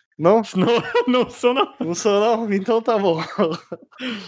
Hoje à tarde, às duas da tarde, vai ter o Nintendo Indie World. Eles já anunciaram várias coisas relevantes no Nintendo Indie World, inclusive, sei lá, o lançamento do AIDS, o Shadow Drop foi nisso. Mas é porque geralmente esses Nintendo Indie World não tem atualizações de jogos que já mostraram. Mas a Nintendo tweetou anúncios e updates de jogos já revelados. Talvez, quem sabe, teve esse negócio da Edge também. Talvez seja tipo, tem um trailer, já sai a, a capa da Edge, falando, ó, oh, a gente tem uma matéria no Hollow Knight Silk Song. Tá aí, acho uma possibilidade. Não sei se é provável, eu não diria que é provável, mas é possível. Tá confirmado, galera. Todas as outras vezes, lembrem que todas as outras vezes eu falei para vocês, não vai acontecer, não esperem, mas hoje é possível. Então, Silk Song hoje, galera. Lançamento no Steam. A outra notícia que a gente tem é que a EA entrou no meio da compra da, da Codemasters pela Take-Two. A Take-Two ia comprar a Codemasters, ela tinha anunciado publicamente que ia comprar a Codemasters, que é o pessoal do Dirt, por 800 milhões de dólares, e a EA entrou e falou, caralho, mano, vai comprar porra nenhuma não, a gente vai comprar. Deram uma rasteira e compraram a Codemasters por 1.2 bilhões de dólares. Eu sinto que a gente tava Take falando... se empolgou. A Take-Two se empolgou, não devia ter falado nada, devia ter comprado na surdina. Tinha que ter deixado quieto. Quando a gente tava falando sobre esse lance de consolidação corporativa, né, e que tá acontecendo, porra, a gente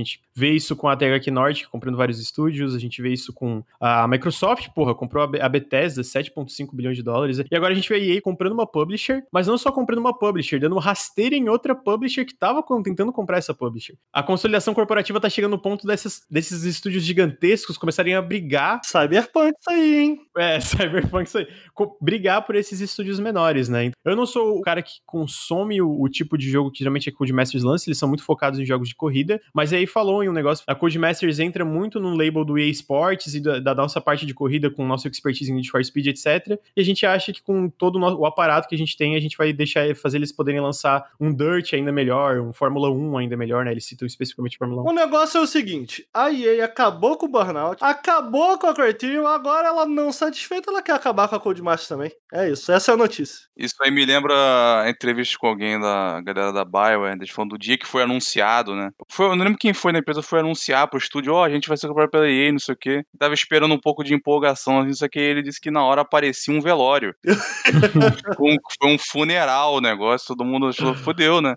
Eu, eu tenho pena, a galera da Codemasters deve estar assim agora, né? Tudo bem que eles estavam entre a espada e a cruz, né? Ia ser um velório igual. Verdade. Não, porque a, a empresa tá mal, a Codemasters tá mal das pernas. Não, não sei se tá bem ou não. É porque é, é, é, o funeral, porque todo mundo sabe o que acontece quando a EA compra, né? Sim. Vem o abraço da morte aí, vai ter uma espiral aí, ou lenta ou rápida, a questão é essa. A gente vai ver, infelizmente, a gente vai ver isso acontecendo mais vezes. É foda, mano. Tá indo na direção, nessa direção, consolidação corporativa, sabe? Especialmente com, com mais serviços de assinatura, a própria EA Play dentro do Game Pass, né? A própria EA tem um serviço de assinatura. Então eu sinto que a gente vai ver isso acontecendo mais vezes e porque essas empresas grandes elas estão ficando cada vez maiores, né? Então elas vão absorvendo outras empresas menores, no caso. Para finalizar a parte de notícias rápidas, eu vou falar sobre que o eles teve um, uns comentários de Discord do pessoal que trabalha na Master Chief Collection que eles pretendem fazer dar mais dois anos de suporte para Master Chief Collection. Vão ter coisas do Halo Online, que é um, um, jogo que foi lançado, se não me engano, só na Rússia, em outro lugar que era baseado na engine do Halo 3 com Halo 4, tinha mapas e tal. E a galera falava bem desse Halo Online. Ah, eles vão trazer conteúdo do Halo Online para Master Chief Collection, acho que especificamente para Halo 3. E além disso, dentro desse suporte de mais dois anos, como eles falaram, cara, a gente vai dar mais dois anos de suporte oficial pro Halo Master Chief Collection, que, porra, é um tempo considerável, considerando quão boa a coleção já tá hoje. Tem crossplay? É uma das coisas que eles vão adicionar ainda. E, se eu não me engano, não tem ainda crossplay de PC e Xbox. Não teve uma atualização recente? Eles adicionaram? Eu sei que tava planejado, não sei se chegaram a adicionar já. Mas, tipo, pro multiplayer realmente é uma decisão, sei lá, né? Mas pro single player não dá também ainda. Tipo, jogar co-op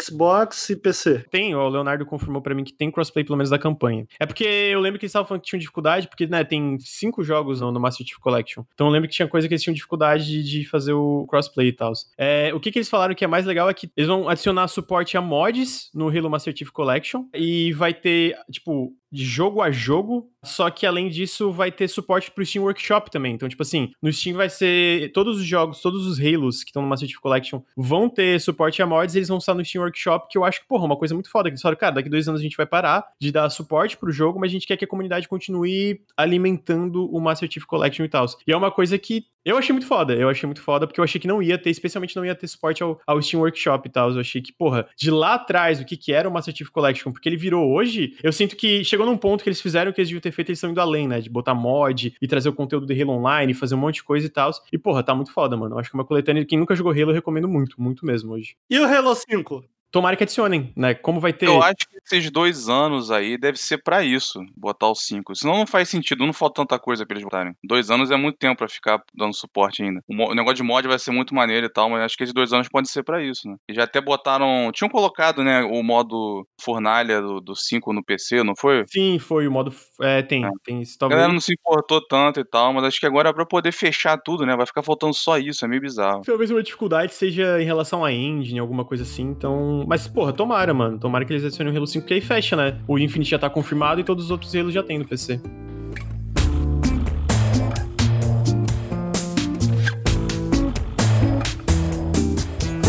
Então, gente, agora a gente vai entrar no bloco principal, que foram os anúncios e as premiações. A gente não vai falar das premiações, eu tô pensando mais falar do GOT mesmo. A gente vai jogo por jogo. Só que, como demorou muito, eu acho que eu vou cortar DLCs pequenos ou coisa que, sei lá, mano, tipo, close de beta de Scavengers. Ninguém liga pra isso, entendeu? Mas o primeiro jogo que eles anunciaram, eu vou botando os trailers na tela enquanto a gente vai conversando. Leftzinho, leftzinho. Calma, a gente, ó, Ricardo, calma, calma. tá, tá nervoso. Porra, leftzinho vai ser maneiro dois leftzinhos. Muito bom. O primeiro jogo que eles anunciaram foi no Devolver é, Game Award de 2021, que é o Game Award de jogos que não saíram ainda. E o jogo foi Loop Hero, que é um jogo onde você está nesse loop causado por um Lich. E não existe tradução para Lich. Eu pesquisei, não existe tradução para Lich. Tu tem esse deck onde tu basicamente tem que montar uma rota para chegar até o Lich. E eles anunciaram esse Loop Hero para 2021. É publicado pela Devolver e desenvolvido pelo estúdio que eu não lembro o nome, que eu vou olhar agora. Me perdoa, tá bom, Ricardo? Pode falar. Ah, bem informado, hein, Lucas? KKKKK. For Quarters, o nome do estúdio. Uh, mas, cara, é um jogo onde basicamente tem um deck, e esse deck ele tem cartas onde tem inimigos, tu tem cenário, tipo, tu tem o mundo, e tu tem personagens e tu tem habilidades. E basicamente tu tem que montar uma rota até o, esse mago e derrotar ele, pelo que eu entendi lendo por cima. Parece ser um jogo relativamente complexo. Eu achei a pixel art, especialmente os portraits, sabe? Onde tu vê os personagens falando, eu achei extremamente bem feita. Eu tenho um interesse já nos jogos da Devolver, porque eles são bem diferenciados e tal. Não adianta olhar pra essa cara pra, pra câmera, Ricardo. Eu sou onipresente, eu consigo ver tudo. Então eu tô, tô interessado no jogo. Eu achei Mas tu não odeia jogo de cartinha? Eu odeio jogo de cartinha quando é um jogo de cartinha tipo Griftlands. Quando é uma coisa diferente, não tipo genérica, que nem Griftlands, que é tipo todo mundo já fez igual, aí eu tenho um interesse. Pego entendeu? no pulo, hein, irmão? Pego no pulo, nossa não, senhora. Eu, eu, perguntei mesmo porque o CG eu sei que odeia cartinha. Não, o Griftlands é irado, para. Ué, tu odiava jogo de cartinha? É, é, Gwent, Gwent irado, Gwent. Eu odeio Magic. Magic, eu odeio todo mundo que não, joga Magic. Magic, sai da live,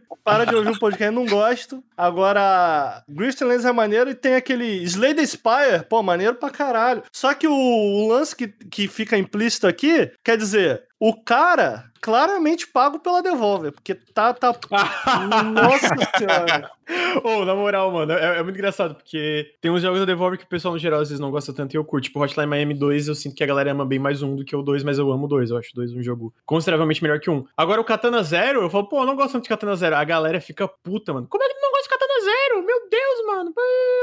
Enfim. Ah, tá aí, né? Loop Hero pra 2021. Luir, o que, que você achou do jogo? Porque o Ricardo só reclama. Eu, eu gostei muito da arte. É legal, eu não sou né? muito nessa linha de cartinha. Ele lembra aqueles RPGs de D&D dos anos 80, tá ligado? Aham, uhum, verdade, verdade. Um, um, pouquinho esse estilo. Talvez alguns outros aí. É, a parte que entra no combate, sabe? Que aparece os personagens maiores e quando aparece o português. Porra, mano, achei muito bem feitinho, assim. O Ricardo falou que eu não gosto de jogo de carta. No geral, eu não gosto mesmo. Mas tem dois jogos que eu joguei ano passado que eu gostei. Não, um é, um é desse ano. O do ano passado, se não me engano, foi o Dice Dungeons, ou foi esse ano? Meu Deus, o, o tempo tá muito confuso, Não, gente. é ano passado. Dice Dungeons é do ano passado. E o Monster Train é desse ano, e aí eu joguei o Monster Train também, que eu achei irado também. Puta, e o Dice Dungeons é basicão. Você me desculpa, básico, básico. Eu não, Tu nem jogou, Ricardo, cala eu não boca. joguei, mano. vai lá ver Ah, no, no Steam. É, seis jogou, horas jogou sim, jogo. jogou, jogou, jogou. Seis jogou, horas. Zerei as duas primeiras campanhas com os dois primeiros bonequinhos. Aí depois abri o terceiro aham. dado e Jogou, eu parei jogou, porque achei chato. Jogou. É Jogou, chato, jogou, é ok. É legal. Jogou, jogou, jogou, jogou, jogou. Esse foi o primeiro jogo, eu achei legal. A Devolver tá com uma lineup bem interessante pra O que 2021. mais a Devolver tem pra 2021? Ela tem o Weird West, que é um Ah, esse vai Um ser jogo- maneiro. E É, tá muito maneiro. É um simulador imersivo é, desenvolvido por um estúdio fundado pelo Rafael, se não me engano, Col- Colantônio, O Antônio. é, que é um dos, um dos cofundadores da Arkane. Então é um cara que manja simuladores imersivos. Ele tem o Olija, que citaram no chat, que é um jogo 2D, com uma estética que me lembra às vezes um pouco uma coisa como Cinematic Platformers. Mas eu, eu não gostei muito da demo do eu confesso. Eu não gostei muito. É, eles têm o Shadow Warrior 3, que, porra, a demo que eu vi parece irada. Porra, irada, mano, irada mesmo. Eles têm um jogo chamado Boomerang X, Pra ano que vem também, que é tipo um FPS meio retrosão, assim, sabe? Tipo, porra, meter tiro em todo mundo e etc. E eles têm mais um jogo que eu não tô lembrando pra 2021. Mas só o Weird West e o Shadow Warrior 3 já, tipo, me deixam muito interessado, sabe? Porque são dois jogos que eu quero bastante, que eu acho que eu vou gostar pra caralho. O outro jogo que foi anunciado em seguida foi um jogo chamado Tia, que alguém do chat na época que a gente tava vendo falou que lembra um pouquinho Moana. Assim, eu confesso que eu não, eu não Ah, gostei não, muito. não é tia de, de tia, de minha É tia. TC. Não, não, é TCHIA. É tipo um espirro. Tia. É isso mesmo. Ele é um jogo puzzle e plataforma. É, se não me engano, é mais narrativo. Eu achei que ele era meio survival, mas pelo que eu li na, na página do jogo, não é. Tem, tipo, cutscene, história, etc, etc. A tua personagem, ela pode assumir o controle de qualquer coisa do mundo, ou pelo menos quase qualquer coisa, pelo que eu li. Então, tipo, pode assumir o controle de uma pedra, sabe? Tu entra nela. Tá, boni tá bem bonitinho, assim, só que eu não tô tão interessado no jogo, mas eu achei que valia a pena mostrar. Pô, ele parece Granja Bait pra mim. Tu Hum, acha? Granja Bait é uma- é uma coisa muito boa, né, mano? Granja Bait, cara. Vamos, vamos ver muito Granja Bait. É jogo, jogo de granja. Apesar de ele não ser de survival, pelo que eu entendi, ele tem uma vibe na, na- no gameplay que parece jogo de survival. E eu não sou muito fã de jogo de survival, né? Eu não sei, talvez jogando eu, eu mude de ideia, mas eu achei bonitinho, mas eu não tô tão afim, afim de jogar ele, não, confesso. No vídeo ele parece mais passeio do que survival, não é não? É passeio. Então, é que jogo tá. de passeio é muito bom. Mas deveriam, então, deveriam renomear o Walk Sim pra jogo de passeio, cara. Por jogo de favor. passeio é perfeito. Pô, não, não é ofensivo. Passeio é jogo maneiro, de pô. passeio. É, o Eu acho que o Walking Simulator é muito mais pejorativo. É verdade. jogo de passeio é muito bom, né? É uma boa tradução. Tá legalzinho, né? Eu, sabe que a parada que eu achei mais escrota é ela virar os objetos. Tá Isso, zoado? sei lá, mano, É. por algum. Entrar no coco. É, eu achei. Isso é, tipo, tudo que mostra ali é maneiro, ela subindo nas áreas. Tá, tá bem feita, tá bem Tá, animado, tá né? bem feito, aham. O bonequinho ali tocando violãozinho e tal. Ah, é legal isso. Mas aí no momento que ela entrou no coco, eu falei, puta que pariu. Porra, tanta coisa pra mostrar, mostra um coco, Porra, tá ligado? mano, caralho, a boneca. Queria ter um pássaro, um tubarão, aí beleza, mano. Porra, da hora virar um pássaro, um tubarão aí. Mas virar um coco é tipo, sério, de todas as coisas. Sei lá, cara. Não, não, não- sei lá. Não sei. Então tá aí, tia. Vou esperar a análise do Granja. Olha aí. Porra, eu não, eu não sei se eu vou fazer nada, não, mano.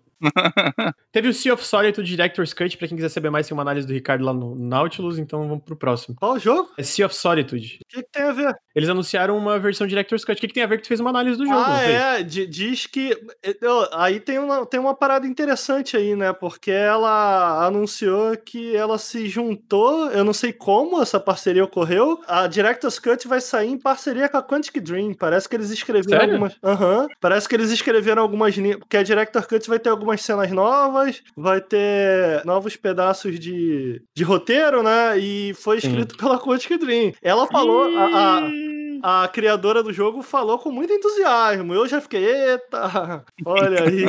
o jogo é legalzinho, mano. O jogo é legalzinho. Eu gosto. Eu gosto do jogo. O jogo é maneirinho. E vai ter coisa nova nessa Directors aí. Vamos ver. Mas o próximo jogo que eles anunciaram foi um jogo chamado Shady Part of Me, que saiu no evento. Ele é publicado pela Focus Home e ele é um side-scroller, puzzle, platformer, assim, onde tu tem a, a protagonista e a sombra dela. Tu controla os dois, assim, né? Então, tipo, os puzzles são resolvidos alternando entre a sombra e a protagonista. Eu achei muito bem feitinho o trailer, assim, eu achei a estética muito maneira. Eles mandaram uma chave pra gente, eu provavelmente vou fazer live talvez hoje ou amanhã do jogo. Oh, eu gosto, sabia? Eu gosto dos jogos da Focus Home, mesmo não todos, mas eu sinto que eles publicam umas coisas interessantes no geral, assim. Eu acho que esse jogo aí eu gostei, eu quero, eu quero testar ainda. Eu achei a estética muito irada. O visual é, é cópia de Little Nightmares. Caralho, mano. Cara, eu acho que na live de jogabilidade o pessoal falou, pô, isso aí parece Little Nightmares. Eu quase falei, gente, vocês precisam de um óculos, vocês estão com miopia. Não, não lembra, lembra. Não é cópia, não. Não, é cara, tem o filtro. O filtro lembra. Só isso. A estética em si eu não acho que lembra, não. O, o- o que lembra personagem. um pouco. A, a personagem principal tem cabelo comprido, basicamente. Tem cabelo não, tapando não, a cara, lembra um assim. pouco, pô. Lembra um pouco. E é, pro, de repente o pessoal que tá ouvindo aí no podcast visualiza melhor. Mas lembra um pouco, mas parece bem legalzinho. E, e é isso aí, né? Eu achei ele muito bonito também. É o, é o da narração da Hannah Murray, não é? Ah, é isso, Quem verdade. que é essa? Ela é a Gilly no Game of Thrones e a Cassie no Skins, não sei se tu- Guile? Quem? Gui? Ah, que tá com o Sam. Ah, tá. A personagem chata. a, narração, a narração dela no trailer tá bem legal. A narração tá maneira. Quero dar uma jogadinha, parece, Porra, eu parece da lembrei hora. de Game of Thrones agora e juntou com o desgosto do Cyberpunk, nossa. Não, pô, mas é a comparação injusta até com É, não, porra, Game of Thrones mais caralho, mano. amargo. Game of Thrones é- conseguiu ser pior. Parabéns, Game of Thrones. Eu tava conversando sobre esses dias eu falei, cara, incrível, né, mano? Era uma parada assim. O Game of Thrones foi tipo, caralho, mano, todo mundo, todo mundo acompanhando uma série gigantesca. Não, não que antes da última temporada já não tivesse cagado, mas a última temporada foi tão cagada, tão cagada, que sumiu. Assim, ninguém mais fala disso. É tipo, cara, Não. vamos esquecer que isso É existe, tipo tá? Lost, é tipo Lost. Tipo, Se a galera fosse ainda... bom, cara, tu imagina, a quarentena, a galera tá todo mundo pirado reassistindo se fosse bom. Mas Sim. eu não vi, eu não vi nenhum vídeo de ninguém que fez isso. Falou, porra, vou aproveitar pandemia, vou ficar aí vendo Game of Thrones. Ninguém. Eu ia comentar que eu conheço poucos seriados, assim, grandes, que acabaram de uma maneira que a galera, porra, foda. Eu, eu penso no Sopranos e no é, Breaking Bad. Breaking Mad Bad. Men eu achei que acabou bem. Breaking Bad. Breaking Bad também Mad acabou Men bem. acaba bem? Aliás, falando de Game of Thrones, tem que revelar um negócio do Granja aqui. Ah, ótimo. Eita, meu Deus, o que, que foi? que O que Granja ficou. o Granja ficou tão pilhado Ah. com o Tyrion naquele infame discurso Ah, tá. que ele, ele criou a conta da Battle.net dele. É O Tyrion. Tyrion. Ah, Mas eu acho que a galera já sabe. Eu sei que algum pesso- algumas pessoas já sabiam disso. Porque uma vez eu fui. Ah, fui jogar Warcraft 3 Reforged aqui na, na live e. Puxou o Tyrionzão. Puxou. mas o Tyrion. Tyrion é um personagem maneiro, mas até o Tyrion ficou chato na última temporada, né? Parabéns. Sim. Ficou. Todos, cara, não tem. Mas é, eu, eu tava comparando com o Cyberpunk porque eu acho que é o caso de ter a faca e o queijo na mão. Mano, a faca e o queijo tá na tua mão. E ainda assim caga tudo. Impressionante. É, cagou tudo mesmo. Realmente, caralho, mano. Só de lembrar da raiva. Porra. Troca de assunto, troca de assunto. Próximo, próximo.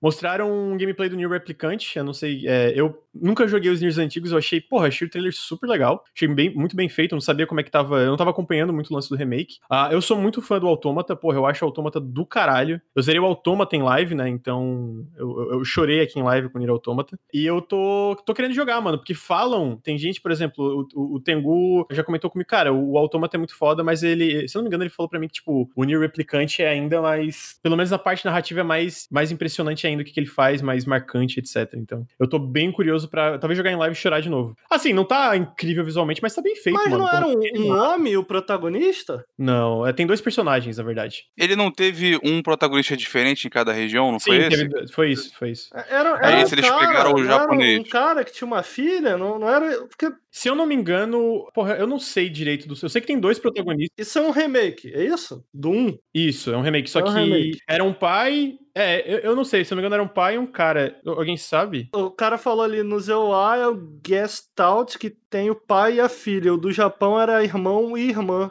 Eles vão abandonar então essa versão do pai e da filha, vão pro irmão e irmã. Pelo trailer é isso. Eu acho que vai ter os dois. Entendi. É isso. É porque eu não, eu não tinha certeza, mas eu sabia que tinha personagens diferentes. Tá parecendo o, o, o autômata, né? Sim, sim. Ah, Pro bem ou pro mal ali. Tá parecendo. Uhum. Ah, tá lembrando o Autômata mesmo. Mas eu gosto do Autômata.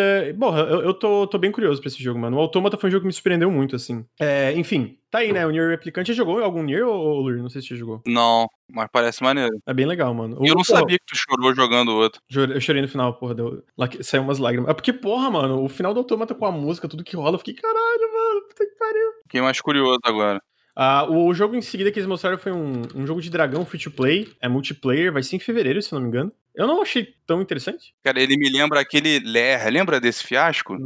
A gente comentou em live, né? Falaram, ó, oh, o Ler 2 aí e tal. Mano, porra. eu comprei no lançamento, irmão. Hypei muito o Ler. Falei, porra, meu sonho é controlar o dragãozinho. A galera na época de fora, a galera, não, porque o jogo é uma merda. Como assim, irmão? Tô me sentindo em cima do dragão, porque controlava no, no Six Asses, né? Não, porra, não... Era, era. Depois eu acho que eles lançaram um patch que tu podia controlar no, no analógico, mas tu controlava o dragãozinho no Six Asses. Porra, eu amava. Caralho, Ler, irmão. Aí depois eu percebi que era ruim mesmo. Era, parecia era Sempre ruim, era muito ruim. Era, é. ruim, era ruim, era ruim. Acabou com a Factor 5 o negócio. Foi e... todo amaldiçoado o desenvolvimento. Parece bem feitinho, mas eu confesso que não tô muito interessado. Talvez, sei lá, testar multiplayer, mais. Multiplayer, né? É, multiplayer, é. combate aéreo, multiplayer. Eu, eu achei bem feito, mas confesso que não é uma coisa que eu tô muito no hype. Achei bem feito, não. Achei escroto pra caralho. Sério, achei bem feitinho.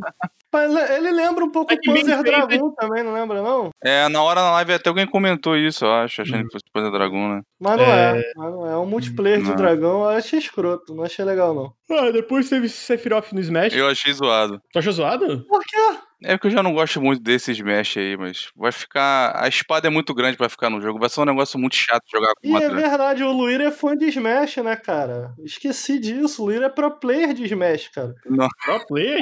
Porra, o Luir, o Luir é viciadaço em Smash, CG. cara. Em um deles, no Melee só. Mas olha só, por que, que o jogo é ruim? Tá legal.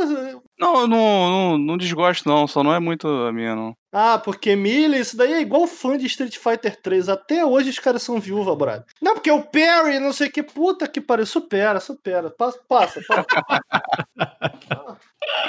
Não, cara, é, é divertido. É, é, muito bom, é divertido, né? Mas, mas, ah, cara, eles alopraram muito vários personagens, sei lá. Isso aí, pra mim, parece que vai ser muito zoado jogar contra. Muito bom o comentário do, do hack ali. Wave Dash, pipipi, popopó. Porra. Oh, mas é foda, mano. Eu lembro que o Smash eu joguei com o Ricardo e assim, eu sou bem ruim, né? Eu nunca joguei, tava apanhando. O Ricardo, ele é muito bom em trash talking, cara. Eu tava de boas, cara. E aí, Aí eu começava a ir bem, eu começava a ir bem às vezes. Cara, o Ricardo começava fazendo trash talk que eu perdia a concentração, cara. Eu falava, puto, eu, cara, caralho, cala a boca, Ricardo. Mano, isso daí eu vou dizer. Eu, eu, é porque eu não sou tão ruim em trash talk. Eu lembro que eu tava jogando com o Nelson, cara. O Nelson gritou comigo e falou: para de fazer essa voz, porque eu não aguento mais. Então, tipo assim, eu deixei o Nelson puto, deixei o Bruno. Mas o Ricardo, eu sinto com ele, cara, não dá, mano. Não Mas dá, isso daí, ô Lucas, isso daí é experiência de arcade. A galera que jogava no arcade vai lembrar. Street Fighter, The King, não era uma, um rolê. Tu parava do lado do teu amiguinho e jogava. Nossa, que divertido, hahaha. Era tipo assim, ai, tomou-lhe o especial. Ih, vai perder. Ih, olha aí. Nossa senhora, mas tá tomando porrada. Era até um amiguinho sair puto, bufando do, de perto do flipper. Então isso daí é a estratégia que eu uso até hoje, que eu aprendi lá atrás. Do arcade, o negócio não é ganhar. O negócio é meio, às vezes mesmo quando tu perde, cara, tu pode deixar o teu oponente de uma maneira. Então, o cara fica com dor de cabeça de concentrado, porque ele tem que ganhar. Que tu é, o, né, tu é o vencedor moral da parada. Então, isso daí é uma tática que eu desenvolvi. É, tá certo. É uma tática de arrombado, assim, né? Mas tudo bem.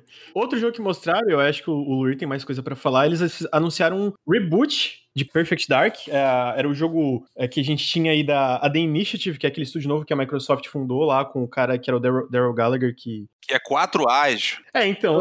que pariu. Vamos começar com essa porra. Eu, eu, não acho que é isso. Eu acho que tipo, eles contrataram para isso, mas hoje eles tiraram todas as referências desse 4 As aí da, do site. A, a gente teve rumor também da parada, tipo, de season, sabe? De cada, cada season se passar numa parada, mas a gente não sabe ainda como era. Até porque eles chamaram um jogo de blockbuster, então fica meio. Pô, será que alguma coisa coisa. Que, lembra que eu fiz. A gente, no, num café, eu falei sobre o rumor de que seria uma parada tipo uma campanha isolada e depois outra campanha isolada dentro do universo do Perfect Dark e tal, mas a gente não sabe como vai ser o jogo. A única coisa que a gente sabe é que vai ser um jogo de primeira pessoa, que agora foi confirmado, ele é um jogo de primeira pessoa no universo de Perfect Dark. Há um reboot do jogo, onde a protagonista ainda é a Joana, né? Tem no final do trailer. É, Joana, fala... o nome dela é Joana. Joana Dark. Joana Dark. Joana. É, Joana. Aí fica Ué, difícil, porra. né? Porra, Joana Dark, caralho, sabe não, Joana Dark? Tu, tu pensa assim, porra, o personagem de videogame, aquele personagem fodão e tal, aí... Imagina assim, imagina, imagina, vamos imaginar aqui comigo. Cara, ele já começou, eu já tô... Ai, eu tô falando merda, sabe? Tipo, quando ele começa... Presta atenção, tá, você tá assistindo o um filme, aí o espião chega lá e o cara fala, que isso? ouve, ouve, ouve. Aí o cara, fala, o cara fala assim, porra, irmão, o espião vai lá fodão, o cara fala, que isso, irmão, qual o seu nome? Aí o cara assim, Bonde, João Bonde. João... João, não tem. Entendeu? Aí tu vai ficar. Porra, João. O capanga vai falar, João, irmão. Não, não vai ter aquela parada de porra, caralho. Joana, isso aí é a minha contribuição. É Joana, porra, Joana. A Joana, a Joana, a Joana atirando na galera aí. Porra, Joana. Você sabe que o nome James Bond foi escolhido pelo autor porque ele tinha visto esse nome, acho que era na capa de um livro, sei lá, ele achou o nome mais genérico e sem graça que ele já viu. Então ele achou que seria apropriado para um personagem que é o contrário. Então já era nome tosco não é fora do tema. Pô, mas então Joana você concorda que é tosco, Joana? Joana Dark. Não, olha só, não é nem o, o, nome, cara. É porque, eu não sei se vocês jogaram, eu não lembro. Eu não joguei. É, tem muita tosqueira no negócio. Ah, é? É a Harry, né, mano? A Harry lá do. do, do... Ele, ele não é tão sério assim. Tipo, eu não vou dar muito spoiler, mas basicamente, primeiro jogo você tem um, um, conflito intergaláctico de duas raças alienígenas que tá envolvendo o negócio. É bem aquele negócio nos 90, a galera é viciada nessa porra de conspiração com Alien. Uma dessas, que são os malvadinhos, os malvadinhos. eles, são, eles são basicamente aquela teoria da conspiração de reptiliano. Caralho, sério? Eles viram pessoa no negócio. Então você encontra encontra uns assim e tal, que na verdade são aliens. Tem uma parte no jogo, esse é um pequeno spoiler, que você tem um ah. parceirinho que é um alien bem daquele visual clássico, né, do cabeção de alienígena, que chama Elvis. Não era muito sério, e eu acho que isso é uma coisa que eles vão deixar para trás. Ele não, não acho que vai ter esse tipo de tom, eles parecem estar levando numa direção mais séria, mais, mais atualizada. Eles uhum. comentaram lá na entrevista que envolve desastres ecológicos globais e como as corporações estão lidando com isso. Né? E, e, eles dizem que, apesar desses problemas e de tudo, a qualidade de vida, apesar desses desastres, das pessoas melhorou. Então parece ser, eu tô especulando, mas parece aquele lance, tipo, a corporação vai criar o problema para vender a solução. Sim, uhum. E que eles devem estar por trás desses desastres para poder tomar conta do, do que vem depois, né? Uhum. De como lidar com o problema. Inclusive, o trailer parece ser mais ou menos isso. A, a Joana indo atrás da. indo, porra, investigando o que, que tá rolando no Cairo. Letícia, Letícia de repente ela, porra, é Letícia. Le, Letícia é um nome que tu fica. Na moral, não tô, nem eu tô ouvindo ele agora. Eu simplesmente botei. Não é isso, e eles estavam falando na entrevista, né, que eles querem acertar o ponto certo entre ser fiel demais, não ser fiel o suficiente, eles querem achar um ponto no meio. Eu acho que isso é muito difícil, acho que eventualmente você acaba indo mais para um lado do que para o outro. Pô, mas eu fiquei surpreso ser um FPS, sabia? Porque eles contrataram um monte de gente da Naughty Dog, a, da Rockstar, e tinha coisa na época que um, um dos rumores é ia ser um jogo em terceira pessoa, porque muitas da, das listagens, assim, de, de, gente de contratando era tipo, cara, a gente tá procurando gente especializada em jogo de terceira pessoa, animação em terceira pessoa, mas no fim tu vê nesse Dev Diary deles, eles falam, né, é porque a gente quer, a gente quer um, um jogo em primeira pessoa, mas que tu tenha essa movimentação maior, né, verticalidade, tu poder escalar, tu poder, o combate não ser, tipo, sabe, um combate mais dinâmico, dinâmico, é, deslizar e fazer um monte de coisa. Então, tipo, talvez uma parada mais Mirror's Edge, assim, tipo, só para trazer uma comparação imediata na cabeça de tu poder se movimentar mais livremente pelo cenário, sabe? Eu acho que a receita de bolo aí, cara, é olhar pros Deus Ex modernos. Pegar, adaptar isso aí. Na parte de movimentação? Ou na parte Não, não. Acrescentar isso ao Deus Ex, entendeu? Entendi, entendi. Uhum. Eu, eu, acho que a receita é essa. Não, não acho também que vai pegar num, numa área muito aberta, muito grande. Tem esse lance de você ir pra lugares bem diferentes, com uma atmosfera mais forte, né? Você já vê isso no trailer mostrando um negócio, um visual mais impressionante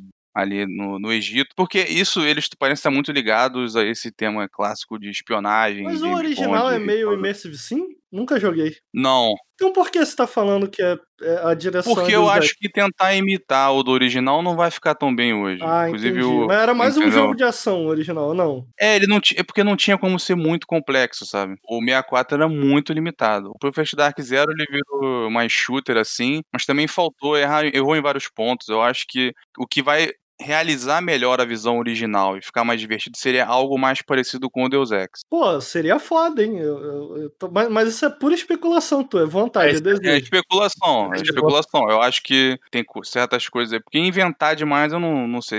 Eles vão ter que partir de algum ponto de referência. O lance de terceira pessoa, talvez por isso, deve ter muita parte com cover, muita cutscene. Alguém no chat falou, mas gente, isso daí pode ser a Spy Can, era o momento primeira pessoa do jogo. Num, no, é, eles lançaram um trailer e um é, diário de desenvolvimento desenvolvedor junto. E eles confirmam no diário do desenvolvedor que um jogo é um jogo de primeira pessoa. Eles falam, a gente quer fazer um jogo de primeira pessoa diferenciado. Eu achei engraçado o comentário do Jason Schreier em relação a esse rolê do, do 4A, né? Que ele falou que desenvolvimento de blockbuster em videogame, ele tá gostando que cada vez mais se torna um grito. Ah! um grito desesperado, tá todo mundo em crunch.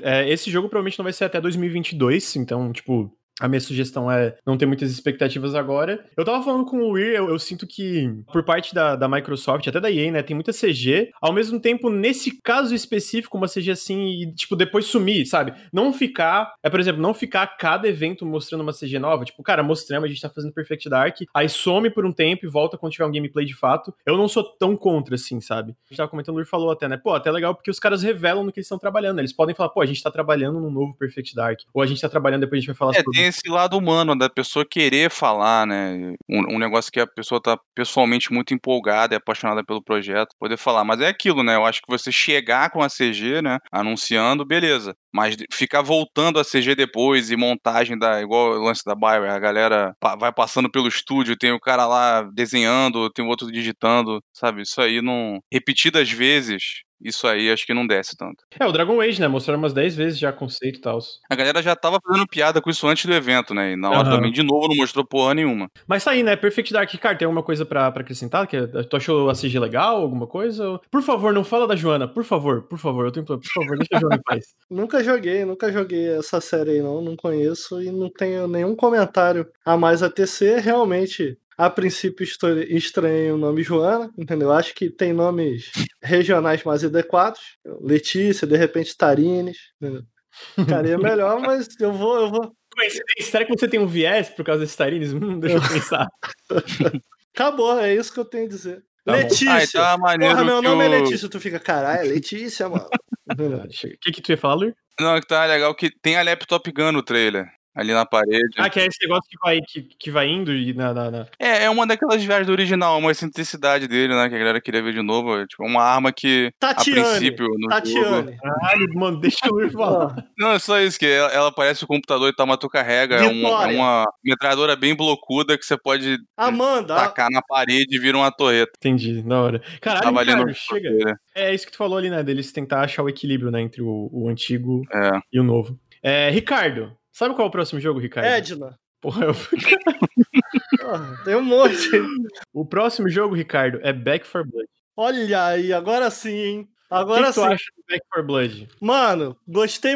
Eles lançaram um gameplay aí, não lançaram, não? Lançaram, eu tô Lançaram. Lançaram, cara. Eu tenho o seguinte a comentar desse jogo, eu tava muito ansioso para trazer meus comentários aqui no. Como que é o nome? Café com videogames. Porque Last 4 Dead, né, mano? Aí agora Outro Left 4 Dead. Pô, eu tô muito no hype. Eu tô muito no hype desse jogo, mano. Vai ser muito foda, cara. Cara, ô, na moral, mano, nós três. Nós três. Cara, a gente jogava muito essa porra, mano. Brigava pra caralho, brigava demais. Melhor jogo co-op que tem. Melhor jogo co-op que tem. Vocês vão, vão, me desculpar aí, a galera que, que, ah, não, não sei o que, mano. É o mais maneiro que tem. E é, e é isso, é, é, basicamente um sucessor espiritual. A gente sabe que a, a Valve tem, tem problemas com o número 3, né? Não, não quer mais, Left 4 não quer. E, porra, eu tô feliz, porque a Turtle Rock foi quem desenvolveu, né, a ideia lá atrás. Beleza, que Evolve foi um, um passo para trás, né? O que eu vi do, do gameplay, eu, eu achei legal. Eu acho que, sim, tá pré-alpha, né? O jogo é pra, tipo, sei lá, abril ou ali pra metade do ano que vem. Eu, eu acho que uma, uma das ideias do pré-alpha é pegar o feedback da galera e tal. Ele tá bem na vibe de Left 4 Dead, inclusive, se tu vê no Introduction Video, tem um diretor também. Não, 100%. Tem umas coisas novas, tipo, tem um sistema de cartas, olha aí, olha aí. Mas é um Ih, sistema rapaz. que... É... Não, é um sistema de dificultador. Sabe quando tu começa a fase, tem que escolher ah. uma ah, deixa os inimigos mais fortes. O Halo, Halo não tem um negócio assim? A caveira. É. Ah, tem a caveira, é. E aí tu tem menos munição, tem, isso também tem carta pros teus personagens pode liberar. Tipo, ah, o melee desse aqui talvez fique mais forte, coisa assim. Que eu imagino que é uma parada pra diferenciar e dar uma, um, senso de progressão. Tem mais inimigos, a gente vê um, um, inimigo gigantesco que parece até meio que uma boss fight ali. Mas, cara, é totalmente... Porra, tá irado, brother. Eu tô vendo aqui agora. Tá muito maneiro. Tá irado. Tem muita gente falando, ah, mas cópia, cópia. Mano, não é cópia, irmão. Não é cópia. Eles criaram né? Eles querem continuar e não podem, né? Então, é, pô. É, dos cara... Eu ia comentar, Lucas, que esse jogo me faz lembrar que os caras fazem um jogo bom, tipo, fizeram lá o Left. Eles trabalharam no 2 também, não? Eu acho que foi só a Valve que trabalhou no 2. Só dois, a Valve, cara. né? Fizeram um jogo maneiro lá atrás. O que que acontece? Os caras ficam embriagados de sucesso e fazem merda. É o caso aí da CD Projekt. Então agora eles fizeram o Evolve, fizeram o Evolve, fizeram merda, agora voltaram pro Left, graças a Deus, CD Projekt, larga, deixa pra lá o Cyberpunk. Vamos voltar, vamos, vamos, vamos falar de The Witcher 4. Vamos voltar aí. É isso aí. Esse é meu comentário sobre esse jogo. Cara, eu, eu de verdade, mano, eu tô muito no hype. É, eu achei o que eles mostraram. Eu sinto que tá um pouco não tão polido, mas até aí, né, é, é aquilo, tipo, porra, se o jogo tá relativamente pronto, eles têm seis meses aí pra polir até o lançamento, dá pra melhorar bastante, pelo Seis menos parte. meses já vai lançar já? É, eu acho que em Eu abril. achei que fosse mais tempo também. Eita, Seis meses mesmo, porque é junho de 2021, na verdade. caraca. Tomara, tomara que, né, tomara que tem que polir essa parada aí, galera. Vamos, vamos lá. Eu sinto que ele, pra eles anunciarem com tanta gameplay assim e já ter um pré-alpha, não que ele esteja content complete, que eles chamam, mas eu sinto que boa parte do conteúdo já deve estar bem encaminhada, tá ligado? Eles querem agora o feedback da galera e querem polir o jogo até o lançamento em junho, né? Então, tipo, a gente vê que seis meses pode parecer pouco, mas se o jogo tá relativo, se o jogo já tá, tipo, bem encaminhado e pronto no conteúdo, seis meses pra polir é tempo pra caralho, dá uma diferença bem grande, né? Lucas, é impressão minha ou tem menos zumbi na tela do que Left? Eu senti isso um pouquinho também. É, é. Eu senti um pouquinho isso também. Mas, cara, tô animado, mano. Tomara que Bem seja animado bom. Tomara que seja bom, porque. Cara, eu tava querendo há muito tempo um left novo. Eu- o pessoal tá falando, ah, mais zumbi, brother. Eu, eu, eu acho que. É, é lógico que não, não- ele não tem o objetivo, sei lá, do Resident Evil 2, que é meio tu ficar com medo do zumbi e tal. Não, é arcaidaço. Mas, pô, Left 4 Dead é muito gostoso. É disparado o meu jogo de co-op favorito. Pô, joguei muito e, cara, sinto falta, essa coisa. Tipo, pô, eu queria um pouco mais disso, queria jogar mais disso. Sim. Então, pô, eu realmente fiquei muito feliz com o anúncio. De fato, o nome zoado, né? O nome do jogo é zoado. Mas vamos o nome todo é uma mundo... resposta a Left, né? É, vamos todo mundo Muito fingir direto. que é Left 4 Dead 3 e tá tudo bem. e tu, Lur, que que você, quais seus comentários sobre Back 4 Blood? Cara, eu concordo com isso tudo que você já falou. Eu espero também que ele tenha um suporte bom pra mods. Ah, verdade. Porque isso é uma das coisas Verdade, mais verdade. maneiras do Left. A comunidade é bizarramente foda. Tanto de que mods estéticos e conteúdo. Sério, tem campanhas criadas pela comunidade que são, assim, Sim. páreo duro com as oficiais. Sim, tanto que Tem- saíram tem algumas campanhas de, de, É, mod. essa que saiu agora é de fã, polido aí, lançada pela Valve. Mas foi oficializada, né? Foi, tipo, lançada pela Valve e Sim, sim, foi um, um trabalho conjunto. Então, isso é uma parada que eu acho importante. Eu espero que o jogo tenha isso, porque isso vai manter ele vivo e cheio de coisa por muito tempo. Até coisas menores acrescentam bastante. Pô, te- tem que ter, né, mano? Porra. É foda. é, Eu imagino que às vezes também tá. Porque é publicado pela Warner, né? Publicado pela Warner Bros. esse jogo. Mas eu sinto que, assim, é o tipo de jogo que esse suporte a mods, Steam Workshop, essas paradas é essencial pra manter a vida dele, né? Tipo, deixar a parada mais longa o possível. Tanto que a gente vê, cara. Tu pega ali é, o Left 4 Dead é jogado até hoje, Team Fortress é jogado até hoje, essas paradas. Muito pelo suporte da Valve, mas, tipo assim, muito porque eles che- chegaram uma hora e falaram, cara, tá na mão da comunidade. Vocês têm essa comunidade, porra, vocês amam essa parada, continuem fazendo as coisas que vocês querem, gente. Tá, tá tudo liberado, tá ligado? Então tem que, tem que ter isso mesmo, cara. Tem que ter. Eles falaram de modos de jogo, porque isso não era muito a mim, mas tem gente que é apaixonada pelo modo versus do Sim, Left, eu né? não gosto muito, mas a galera gosta muito, né? Eu acho muito maneiro. O Caio era viciado, Ega. Eu não vi nada, mas talvez eles tenham comentado e eu só deixei passar porque, cara, tem muito jogo, teve muito jogo na, na The Game Awards, então eu olhei meio que por cima cada um, tipo, essa parte das cartas Uhum. do jogo e tal. Vai ter loot?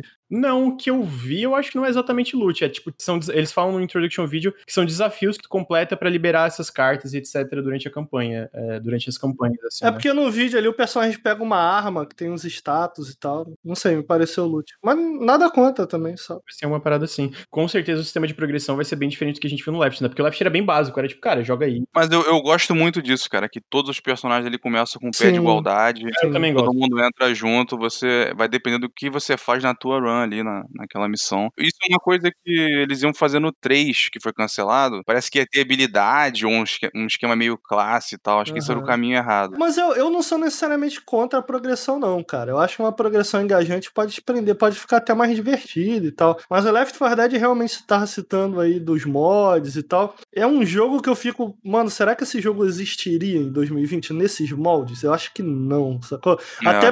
Até por como a Valve mudou nesses anos e tal. Todos os jogos da Valve têm algum tipo de mercado, digamos assim, né? E eu fico, hum, será que esse jogo existiria? Eu acho que não. Vamos ver, vamos ver o que vem aí. Eu tô, eu tô, eu tô ansioso, cara. Tô ansioso, quero muito jogar com vocês, mano. Também, também. Vamos marcar aí e jogar em live, inclusive.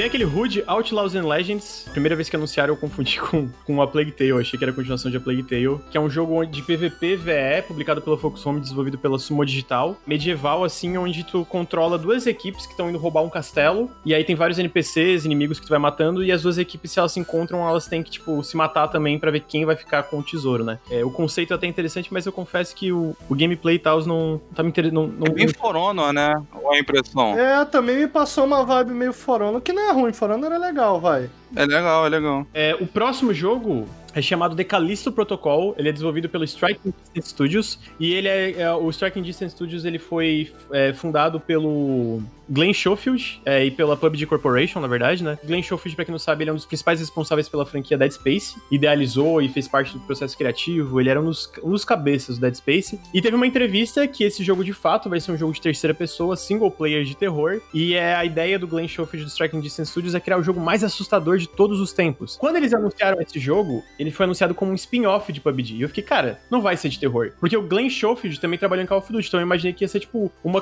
tipo, sabe uma campanha de Call of Duty só que PUBG? Eu imaginei que ia ser essa vibe. Mas ele foi anunciado, ele é um jogo de survival horror, não sei se é em terceira pessoa, na verdade, mas eu imagino como ele é a ideia é continuar o Dead Space é isso. Só que uma coisa interessante é que o jogo se passa três séculos depois dos eventos atuais de PUBG. Então ele ainda se passa no universo de PUBG. Pra Só que quê? o trailer- Eu não sei, eu, eu imagino que era tipo uma cláusula de contratual, contratual porque tu vê o trailer, cara, não tem nada a ver com o PUBG. É tipo, tu vê um monstro, eu vou pular aqui. É um, cara, é, um- lembra até o, o monstro do. Lembra um pouco a vibe dos monstros do Dead Space. É uma parada muito bizarra, tá ligado? Tá aí, né? É no universo de PUBG. Tem a ver com a lore de PUBG, tu que conhece? Cara, eu não conheço muito da lore de PUBG, não. É tipo assim. Mas, ô, na moral, eu achei a CG legal. Eu achei a CG legal. Tá maneiro. me lembra Dead Space, não sei se lembra vocês, mas tipo a vibe, sabe? Especialmente do primeiro, talvez, que é essa parte numa, num, num- num negócio espacial, assim, tipo numa nave e tal, e no final tem essa outra nave chegando em um lugar. Nave não, né? Tá num lugar estranho, num planeta estranho e tal, né? Eu tô bem curioso. Eles falaram que o jogo, tipo, tá lá pra 2022, então ele tá longe. Realmente foi anunciado é bem antes, assim. Só que eu, eu tô curioso, cara. Até porque, porra, eu adoro Dead Space. O Dead Space 1 e 2, porra, são jogos incríveis, mano. Caralho, são muito bons mesmo. O 3 não tanto, né? Mas o 1 e o 2 são muito fodas. E, porra, o- o- um dos cabeças de Dead Space tá fazendo um novo jogo de survival horror. Ok, você- vocês conseguiram minha atenção. Mesmo se passando no universo de PUBG. Ah, tá aí. O que, que vocês acharam, gente? Eu vou deix tô deixando o Luiz falar, porque o chat tá me mandando calar a boca. Por que que tá mandando tu calar a boca? Não querem mais que eu fale nada. Ai, que doce, mano. Tu que é muito fã de Dead Space, né? Não, eu fiquei animado, cara. Eu fiquei animado. Ele, você comentou que ele tá com. Que, né, que a proposta é o jogo mais assustador de todos os tempos. É lógico que isso é marketing e tal, mas, porra, Aham, cara. Ainda acho. Né, Dead Space tá longe de ser o jogo mais assustador de todos os tempos. Mas tem uma parada maneira nesses jogos de Dead Space, especialmente um 2. Eu realmente detesto o 3. É a parte sonora, né, cara? Do tipo. Uhum. de- de- às vezes não tá acontecendo nada, mas o jogo tem aquele lance dos monstros andarem pelas. É ventoinha que fala? Duto de ventilação. Pelos dutos, isso. Deles andarem pelos dutos. Às vezes não tem monstro na tela, mas tu ouve. Caraca, maluco, eu ficava o tempo inteiro. Caralho, meu irmão. Porra, muito maneiro. Vou ser sincero, cara. Acho muito difícil o cara cagar mais um Dead Space. No sentido de, tipo. Ele não tava no desenvolvimento do 3, assim. Não, no- eu, eu digo assim, no sentido de. Eu digo cagar mais um Dead Space, no sentido, Entendi, tipo. entendi, entendi, entendi. De entendi. nascer mais um clássico, como foi. Pra mim, Dead Space é um clássico, mano. Eu acho muito bom. Então, tipo, é tão bom que eu acho difícil vir uma parada que tenha o impacto que teve pra mim no Dead Space 1. Eu acho até que eu gosto mais do 2 do que do 1, pra ser sincero. O 2 é bom pra caralho mas também, um, porra, mas o 1, o 1 na época pra mim foi impactante pra caralho.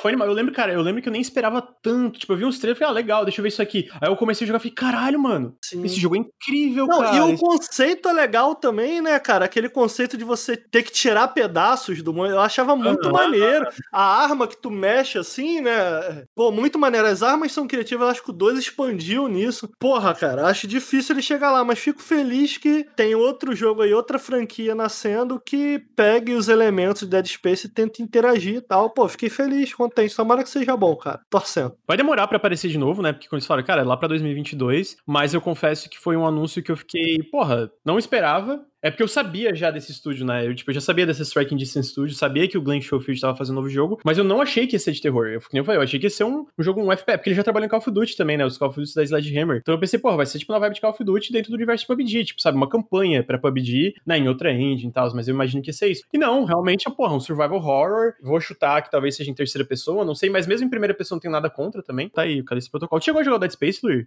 Não, tem que jogar ainda. Então eu espero que você jogue, porque é muito bom, cara. É muito bom, eu acho. Não sei se tu curte tanto. Eu não sei, tu curte muito survival horror? Eu confesso que eu, eu não lembro. Se tu o Luiz gosta de sci-fi. É, talvez eu ia gostar por causa disso. Porque survival horror eu sei que não, não sei se é muito a tua praia, né, Luir? Não é muito, mas também já gostei de alguns. Tem que jogar esse. É muito bom, cara. Eu recomendo muito aqui. É, o próximo jogo, é, a gente tá falando de Left 4 Dead, ele também é bem na vibe de Left 4 Dead. O Ricardo falou que eu não joguei nada de Vermintide 2, mas eu joguei e é bom pra caralho. E esse jogo é o Warhammer 40k Dark Tide, que é basicamente o novo jogo do pessoal do Vermintide, só que se passa no Warhammer 40k, né? O, o, o universo futurista do Warhammer. E na moral, mano, achei do caralho o trailer. Quero muito esse jogo. Achei o gameplay. É tipo assim, é claramente uma expansão em cima do Vermintide. O melee é bem parecido. Agora, né, agora também é, tem as armas de fogo, né? Não que não tenha armas de, longa, de, longo alcance no, no Vermintide, mas tem essas armas de fogo no Dark Tide. Porra, achei bonito pra caralho. É, achei, tipo, muito bem feito. Cara, é outro jogo que eu gostaria de jogar no co-op com vocês. Vocês chegaram, chegaram a ver o trailer do Dark Tide? Eu sei que o Ricardo viu no evento, mas vocês chegou a ver separado, assim. Eu vi, cara. Achei muito maneiro também. Eu joguei o beta do Vermintide 2. E eu gostei, cara. Acho que até que foi com o CG um pouco. Uhum. O CG acho que não gostou muito. Mas aí eu não peguei o jogo só porque não tinha gente pra jogar. Nem sabia que tinha gostado, senão eu teria pegado. Se vocês fossem jogar, eu jogaria. Agora, o Vermintide. Mas a verdade é que esses jogos nunca clicaram pra mim, cara. Esses jogos de Vermintide. É, não, não, não, chegou, não me deixou também a impressão do Left, não. Mas é. era, achei legal o Vermintide. A, a gente tava falando da, da, da, simplicidade do sistema de progressão do Left. E eu sinto que, o, o pra mim, o sistema de progressão do Vermintide foi um pouco obtuso. Eu fiquei, ai, ah, cara, que preguiça de olhar isso aqui. Tem um monte de loot. Agora, dito isso, a, as campanhas do Vermintide 2 são muito da hora, cara. São muito da hora. Porra, tem umas boss fights muito legais, porque ele tem a, a, as campanhas, tipo, não é que nem o Left, tu pensa o Left é meio que uma campanha as campanhas têm uma linha cronológica contínua, assim, né? E, e o, Vermintide tem uma vibe parecida. E tem umas fases, cara, porra, tem umas muito da hora. É tipo, tu indo numa cidade e ajudando. E no final tu tem que quebrar umas paradas, porque se preparar uma invasão do, da, dos ratos, assim. E tem toda uma parada meio. É, é, é a vibe de Left, momento a momento. Mas as conclusões dessas campanhas têm uma parada meio cinematográfica, às vezes. Tu jogando, mas meio cinematográfica, sabe? Eu acho muito da hora. Porra, muito da hora. As boss uhum. fights são bem legais também. Então, tipo, eu gosto bastante do Vermintide 2. Um eu não gosto muito, eu acho meio repetitivo de uma forma chata. O 2 eu gostei mais, assim, e eu quero também jogar até as, as, expansões. Então, tipo assim, o Dark Tide eu vi, e eu curto também o universo do Warhammer 40k. É tipo, mano, eu quero muito jogar esse jogo, tá ligado? Tá maneiro, cara, tá bem maneiro. A arte tá bem legal também. Uhum tá bem caprichado, assim. E vai ser no Game Pass no lançamento esse aí. Então, tipo, vai ser mais fácil a gente jogar junto também. No Game Pass de PC e de console, assim. Então, tá aí, né? Cara, uma parada muito maneira do Left também é que o, a interação, a quantidade de diálogo variada que tem dos é personagens do, do Left é muito boa. Eles têm uma personalidade muito forte, eu acho, os personagens do, dos dois jogos, sabe? São bem memoráveis. E você joga várias vezes e tem sempre diálogo. São arquétipos, né? Mas são legais, assim. É, e tem muita coisa entre eles, cara.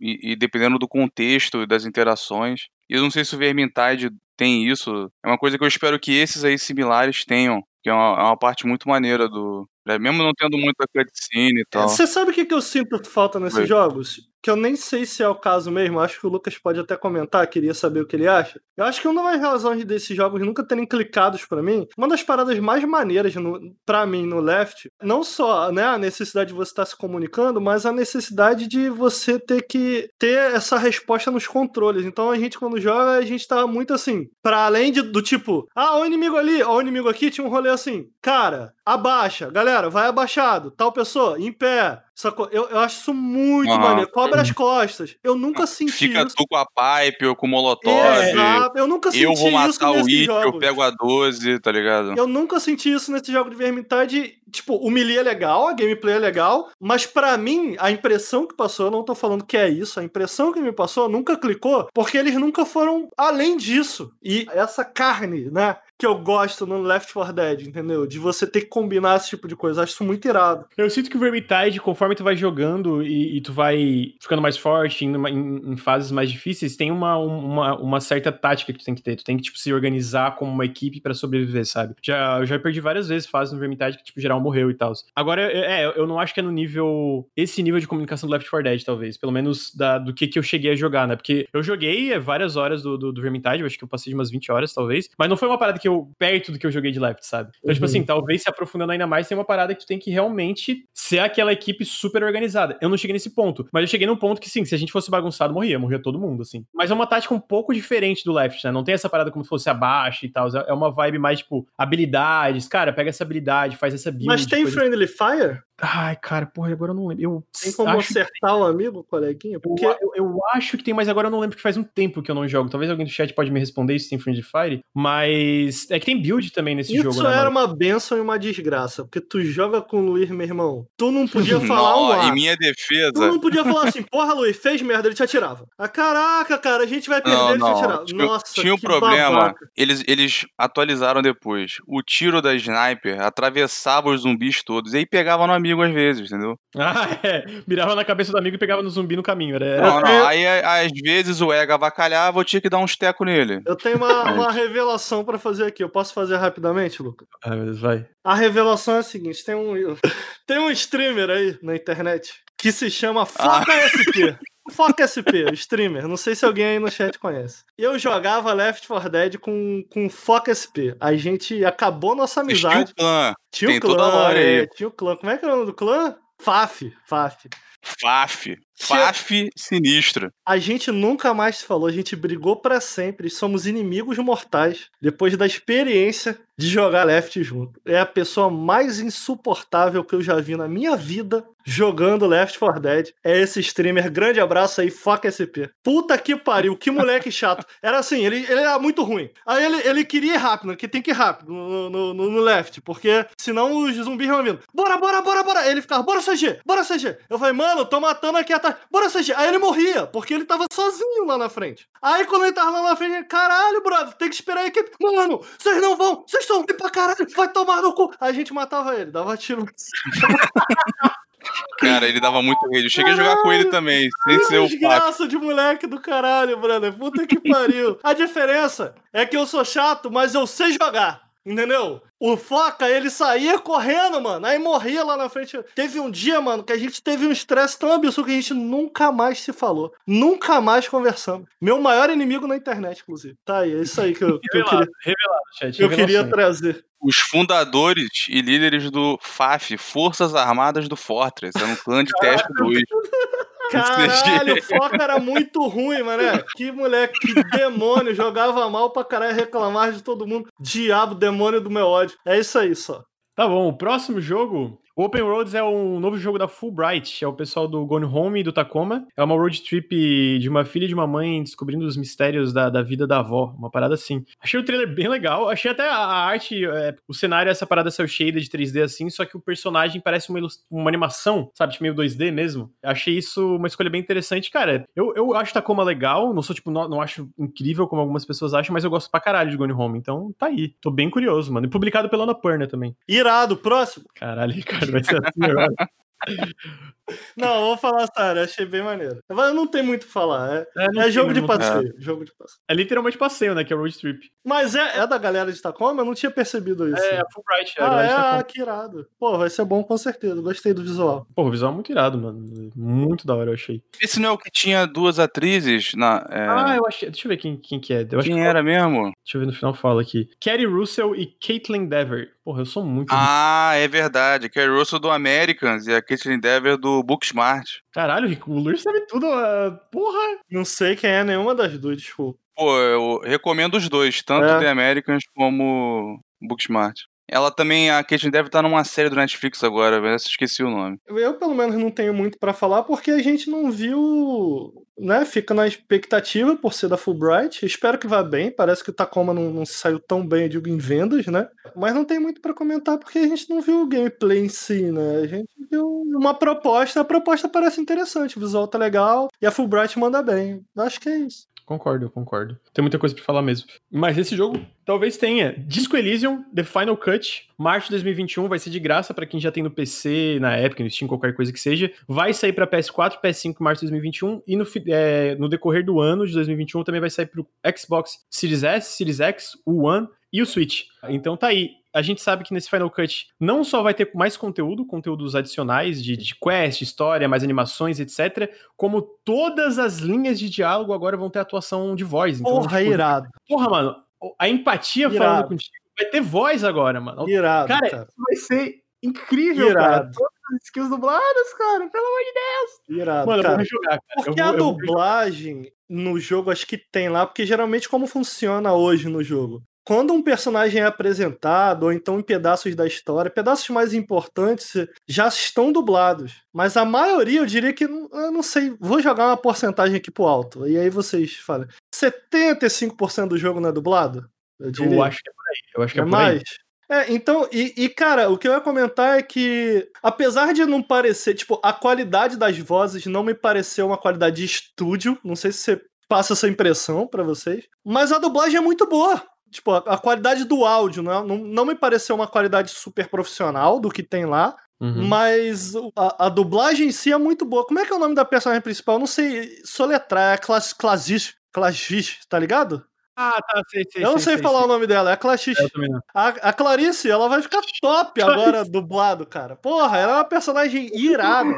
Porra, vai ficar muito bom. E lembrando, saiu o PTBR no jogo já. É, o PTBR, é, é tá, tá todo localizado agora para PTBR. Tá todo localizado. Eu sigo o pessoal lá no Twitter que tá localizando. Parece que eles ainda estão trabalhando em cima da tradução. Eu vi eles falando que ao que tudo indica, eles não gostariam de ter lançado como lançou. Não tô nem avaliando aqui a, a qualidade, porque não joguei. Mas eles queriam pelo menos mais seis meses para trabalhar. E pelo que eu entendi, eles ainda estão trabalhando para melhorar a tradução PTBR. Mas a primeira, a primeira versão já tá pronta, você já pode jogar o jogo em PTBR. Mas eu espero que até o lançamento do console, vou imaginar que eles vão traduzir os conteúdos adicionais também, estejam trabalhando nisso agora, eu acho que vai ficar ainda melhor. Então, porra, eu acho que essa vai ser a experiência definitiva com o que é para mim. Vou, vou, vou colocar aqui na mesa, não pensei sobre o que eu vou falar, mas, porra. Quando é que pensa, né? O melhor RPG da década. Vou tacar aqui. É muito bom. Briga aí, Luir. Briga aí. O Luir, o Luir acho que o Disco não é RPG, não. Esse aí eu tô devendo. O CG, inclusive, depois de uma, de uma discussão, ele falou: ah, cala a boca aí e joga antes. Não, só falou merda. Só falou merda. o, Luir veio discutir comigo tava, que o jogo não era RPG. Eu tava eu falei, provocando mano, um pouco. Eu tava provocando um pouco. Mas aí o CG falou: quer saber? Joga. Não, mas tem que jogar, é bom pra caralho. Né? Aí eu tô devendo, eu vou jogar. Ele parece maneiro mesmo. Eu tava mais provocando o CG, mas. É muito irado. Eu vou jogar. É muito... Agora então com isso. É porque aquela galera daquele site desgraçado lá, como é que é o nome do site? O RPG. Como é que é? Não, mas esse aí não, não, tô, não olho isso há muito tempo. O Pepe saiu de lá também. Esqueci. Não, como é que é o nome? Pô, Fala tá. o nome. É o Codex. Codex, é RPG Codex. Essa galera gosta de desgraçar a cabeça com mais coisas. Ô, imagina como é que tá o RPG Codex agora que sabia por Deve tá bom demais. Mas eles. Cara, o pessoal cismou lá que o jogo não era RPG porque não tinha combate, porque não tinha loot de espadinha e tal. Falei, caralho, brother. É, é, o jogo com mais roleplay que eu joguei em algum tempo. E vocês estão preocupados porque o jogo não tem espadinha e combate? Puta que pariu, porra. Uh, o próximo jogo que foi anunciado é, foi o Endless Dungeon. É um roguelike tático de ação que aparentemente tem co-op da Amplitude Studios, que é o pessoal do Endless Legend. Que aí, tem, é daquela série Endless, né? É, Endless Legend, Endless Space. E eu vou falar, mano, que o trailer de anúncio desse jogo é incrível incrível, mano. É Legal, muito né, bom. cara? Eu fui ver depois separado. Porra, a música, o estilo, a, a forma que faz a, a transição da, da, da, CG pro gameplay. Porra, muito bom o trailer de Visual da hora também. Porra, muito tá legal. Tá muito maneiro, tá muito Mas maneiro. aí a roguelike, a galera do jogabilidade tá lá reclamando. Os caras são chatos demais. Eu não sei como vocês assistem. Meu Deus.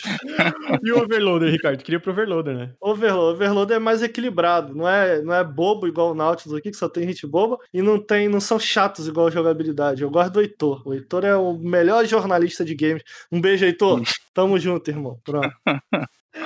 Ricardo, segue aí, segue aí. Uh, mas oh, o trailer desse jogo eu achei muito irado. Tu quero bastante jogar, achei muito estiloso. O pessoal da Amplitude. Eu, eu acho que eu nunca joguei um jogo da Amplitude, né? mas o pessoal fala super bem, né? No geral, eles são. Bem um estúdio que a, o pessoal que segue eles fala super bem. Então, mano, De verdade, eu achei a gameplay assim, ela parece aquela parada mais metódica, sabe? Tipo, meio lenta assim, mas tu tem que tomar cuidado e tal. E eu achei muito caprichado, gostei muito da estética do jogo. Quero bastante, quero bastante, quero jogar, velho, quero jogar. É, é esse é o meu comentário. Luir e, e Ricardo, o que, que vocês têm a falar sobre o joguinho? Gostei. Gostou?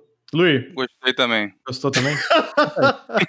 Não, acho que eu comentei. Você já, tá, você já tá apertado aí, cara. Eu acho que eu comentei, eu gostei muito do visual. Ele me lembra um pouco, cara, não sei, impressão. O Helldivers. Lembra do Helldivers? ah, verdade, É, Léo. o Divers é maneiro. Lembra um pouquinho do Helldivers, Eu cara. lembro que o Sesma não gostou, mas a Não gente tinha gostou. gostado. A gente jogou bastante. Pô, Helldivers é irado, é irado. Ele, ele me lembra um pouquinho, mas numa pegada própria. Até porque ele não é no estilo do Helldivers. Ele é um roguelike e tal. Ele, ele lembra um pouquinho, de uma maneira boa, porque eu gosto de Helldivers, mas parece ser um jogo cheio de personalidade. Mano, estou ansioso. Gostei. A arte tá muito maneira. Tá, de- porra, mano, muito estiloso, assim.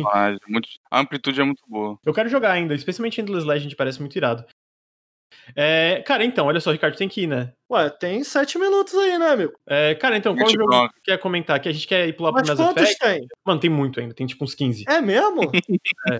Caralho. Eles anunciaram muita coisa. Eu tava falando no Twitter, cara, tipo, não é no evento, eu não percebi, mas fazendo a pauta, cara, teve muita coisa que Faz o seguinte, faz o seguinte. de- O próximo é o que o CG queria falar, do Crimson Desert. Não, faz o seguinte, eu diria, vamos comentando aqui o que a gente tá comentando. Tenta separar uns jogos aí em que o Luir é extremamente importante, que ele pode falar sobre, porque as reuniões são rápidas. A reunião é a gente vai lá, ó, tô trabalhando nisso, tô trabalhando, tô trabalhando nisso pro trabalho. Aí tu volta. Entendeu? É, e eu posso voltar. Então, GG. Tá, mas tu quer comentar sobre o Crimson Desert antes? Ô, na moral, eu vi esse trailer depois. Crimson Desert é aquele que tu achou bonito pra caralho, né? Eu vi esse trailer depois separado fora do evento e realmente tá, cara, tá muito impressionante. Eu, só- eu achei o combate meio estranho, mas né, imagino que fa- falta um pouco pro jogo sair. Mas assim, tá brabo o negócio, velho. Eu fiquei, caralho. Ele lembra, tu sabe o que, né, CG? Ah, o quê? Dragon's Dogma. Não lembra? Eu falei isso, a galera ficou Tem, tem essa cara, vibe, cara. cara. A galera- Eu nunca joguei e lembra mesmo. Nunca, Pô, nunca- caraca, cara, o pessoal ficou zoando na minha cara. Eu falei, porra, não tem um quê de Dragon's Dogma? O pessoal, ah, kkkk, cala a boca, Ricardo. Porque eu não, é assim, né? É assim, eu não posso abrir a boca que, ah, falei nada, bro, tô falando sério ali, gostei do bagulho. Porra, aí Não, tudo... que eu me lembro que tu se enrolou um pouco falando da arte. Aí foi isso que. É porque a, a parada da Eu entendi o que tu quis dizer, eu entendi. Eu, eu achei, eu não tava entendendo o que era esse jogo. Eu achei que era, um- era um, um modo do. Como é que é o nome do MMO deles? Black Desert. Black Death. Eu achei que era um modo. De repente, um modo single player dentro do Black Death. Você tinha que abrir o Black Death. E aí, realmente, isso meio que desanima, né? Pelo que eu tô entendendo. É um jogo à parte que divide o universo. Mas, cara, isso tá muito legal. Eu não entendi, eu pesquisei. No, no site do jogo fala que é um action adventure pelos criadores do Black, do Black Desert. Só que eu não entendi se o jogo é online ou não. Assim, tem muita Tem cutscene. online, tem online. É com elementos de multiplayer. Eu vou estar que é meio que um É, deve ser Destiny. Shared World. É, deve ser Shared World. é. É porque eu tava na Sim. dúvida se era um MMO. Não, ele foi anunciado antes, deve ter um ano, sei lá, com o MMO. Aí agora eles mudaram, virou isso aí. O jogo mundo aberto com elemento ah, online. ele foi Tá anunciado a antes mensagem. como MMO. É. Ah, Eu não sei, de verdade. Eu pesquisei, não fala se é MMO, não fala se é só single player. Fala que tem elementos online, mas ele não detalha exatamente como é, tá ligado? Eu fico na dúvida se é um MMO, não porque MMO não tem CG, porque tem muito MMO que tem muita cutscene e tal, mas porque olhando o trailer, ele não parece ser o tipo de jogo com elementos MMO no geral. Se tu olha MMO, tem muita gente andando no nego- nos mapas. Ele parece estranho, mas ele parece bem responsivo. E geralmente MMO não é assim, sabe? Pelo menos com a minha experiência em MMO. E a- as cutscenes, elas estão muito bem dirigidas e trabalhadas. E eu, eu, eu também não lembro de um MMO. Tá muito bonito também. É, se for MMO, realmente eu perco um pouco do- da, da coisa. Não, eles chamam de Open World Action, eu acho. É, no site eles assim. falam Open Olha, World olha Action. só, um, um Share World a la Destiny, eu topo. Um MMO já não sei se eu topo, não. O que, que eu quero dizer com isso? Eu, eu- quando eu penso em MMO, eu penso já naquela, naquele estilo de progressão que tá comum hoje em dia, né? Então, ah, coisa de clã, raid, não sei o que.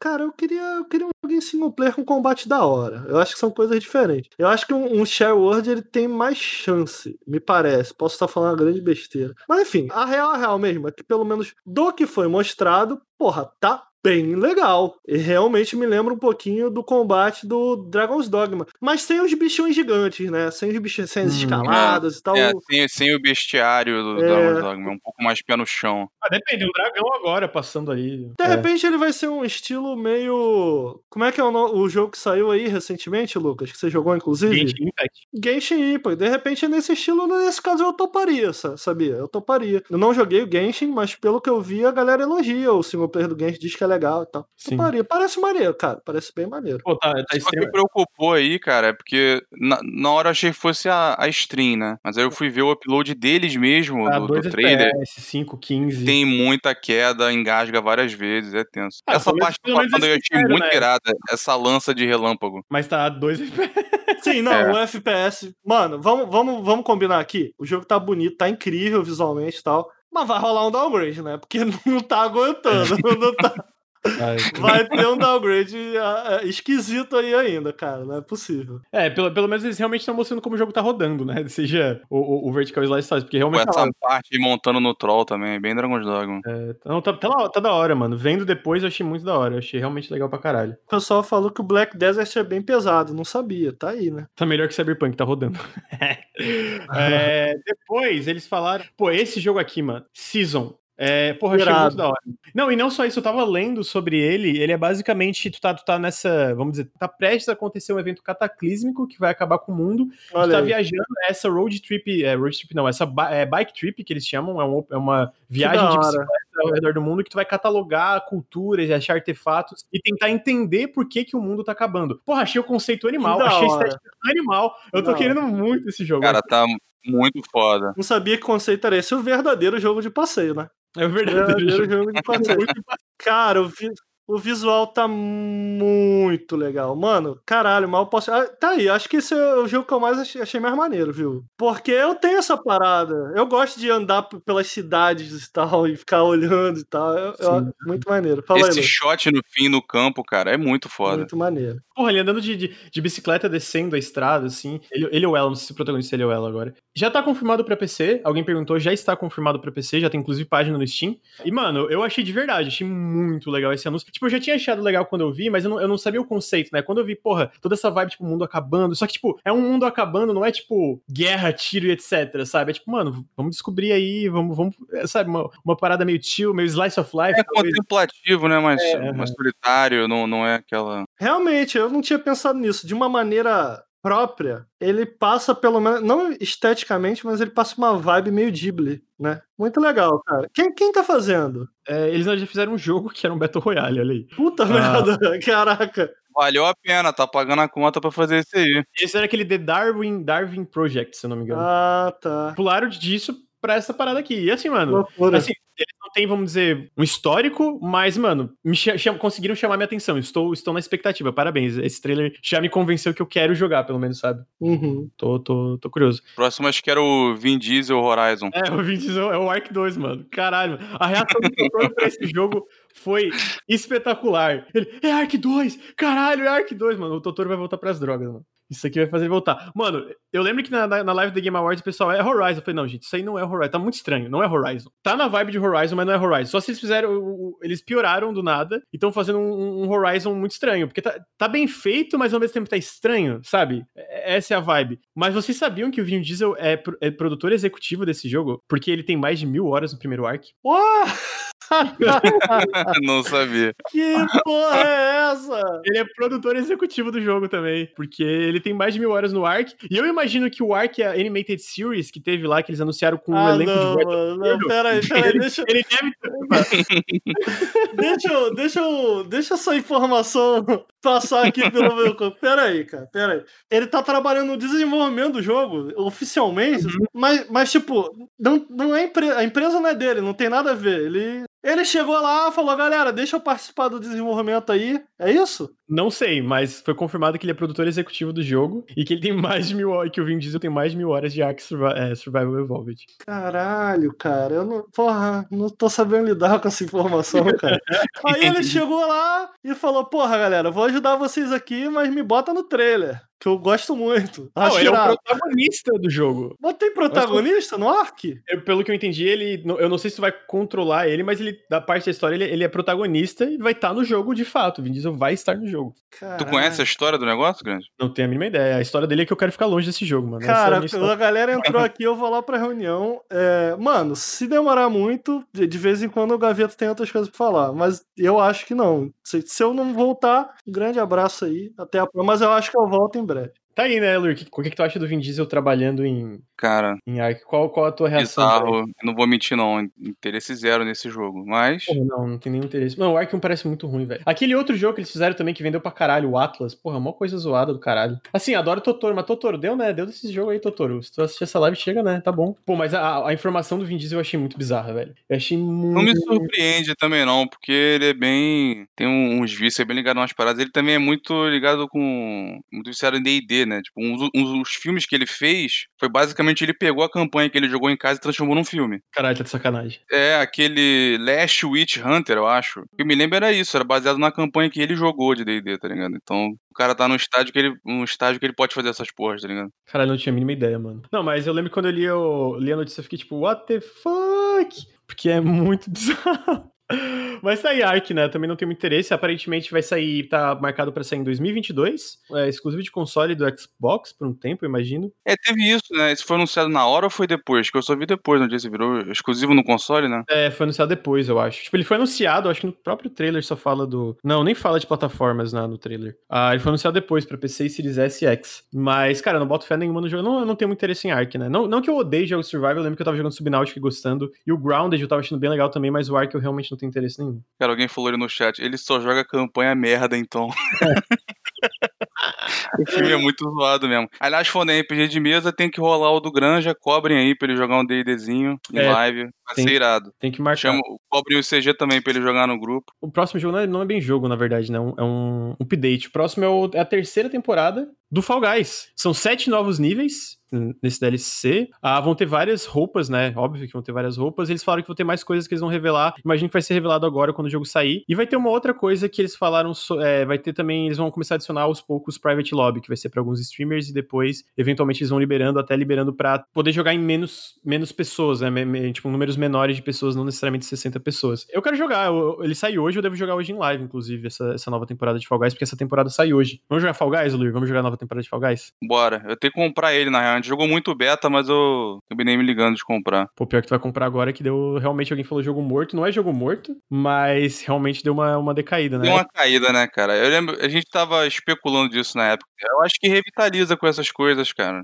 Sim. Ah, especialmente com esse lance de Private Lobby, eu acho que tem um potencial pra dar uma, uma respirada. Os né? mapas parecem bons, né? Parece ser mais naquele estilo, aquela corrida de obstáculos mesmo, não aqueles, aqueles gimmicks mais zoados, né? Esse parece ser mais do, onde o jogo brilha. Eu sinto que a segunda temporada também a galera ficou um pouco decepcionada porque eu acho que o pessoal esperava mais mapas, né? Mas a galera, mano, é tipo assim, para de jogar o jogo morto. Sa- Sabe aquele meme do tipo, tu tá jogando, tem um meme que é o pessoal jogando uma coisa na TV e aí alguém vem assim, jogo morto. E aí o pessoal jogando Ah. ignora, pô, esse jogo tá morto. Aí o pessoal jogando, para de se divertir, esse jogo tá morto. Porra, é o chat, mano, vocês são muito É, Eu jogo o que eu quiser, vão merda, eu, hein? Caralho. Porra, jogo morto, jogo vivo, caralho. mas qual que foi o caô da segunda temporada? Tinha uma galera reclamando ali no chat. Eu sou chato, é porque não acharam que tinha mapa bastante e aí não aceito mais que ninguém jogue Fall Guys. É proibido, virou, virou crime jogar Fall Guys. Entendi. Eu ainda me divirto, eu, eu vou jogar a nova temporada. Comprou mais alguma skinzinha. Comprar mais uma skinzinha. Eu só sinto que eles deviam ter sido mais arriscados, sabe? Eles ficaram muito no. Eu, eu sinto que Fall Guys fez tanto sucesso porque foi uma coisa nova, tá ligado? Ninguém, tipo, porra, o que, que a gente tá jogando aqui, mano? Tem é uma parada que não, não, tem, não tem um Battle Royale, não tem um jogo multiplayer exatamente assim.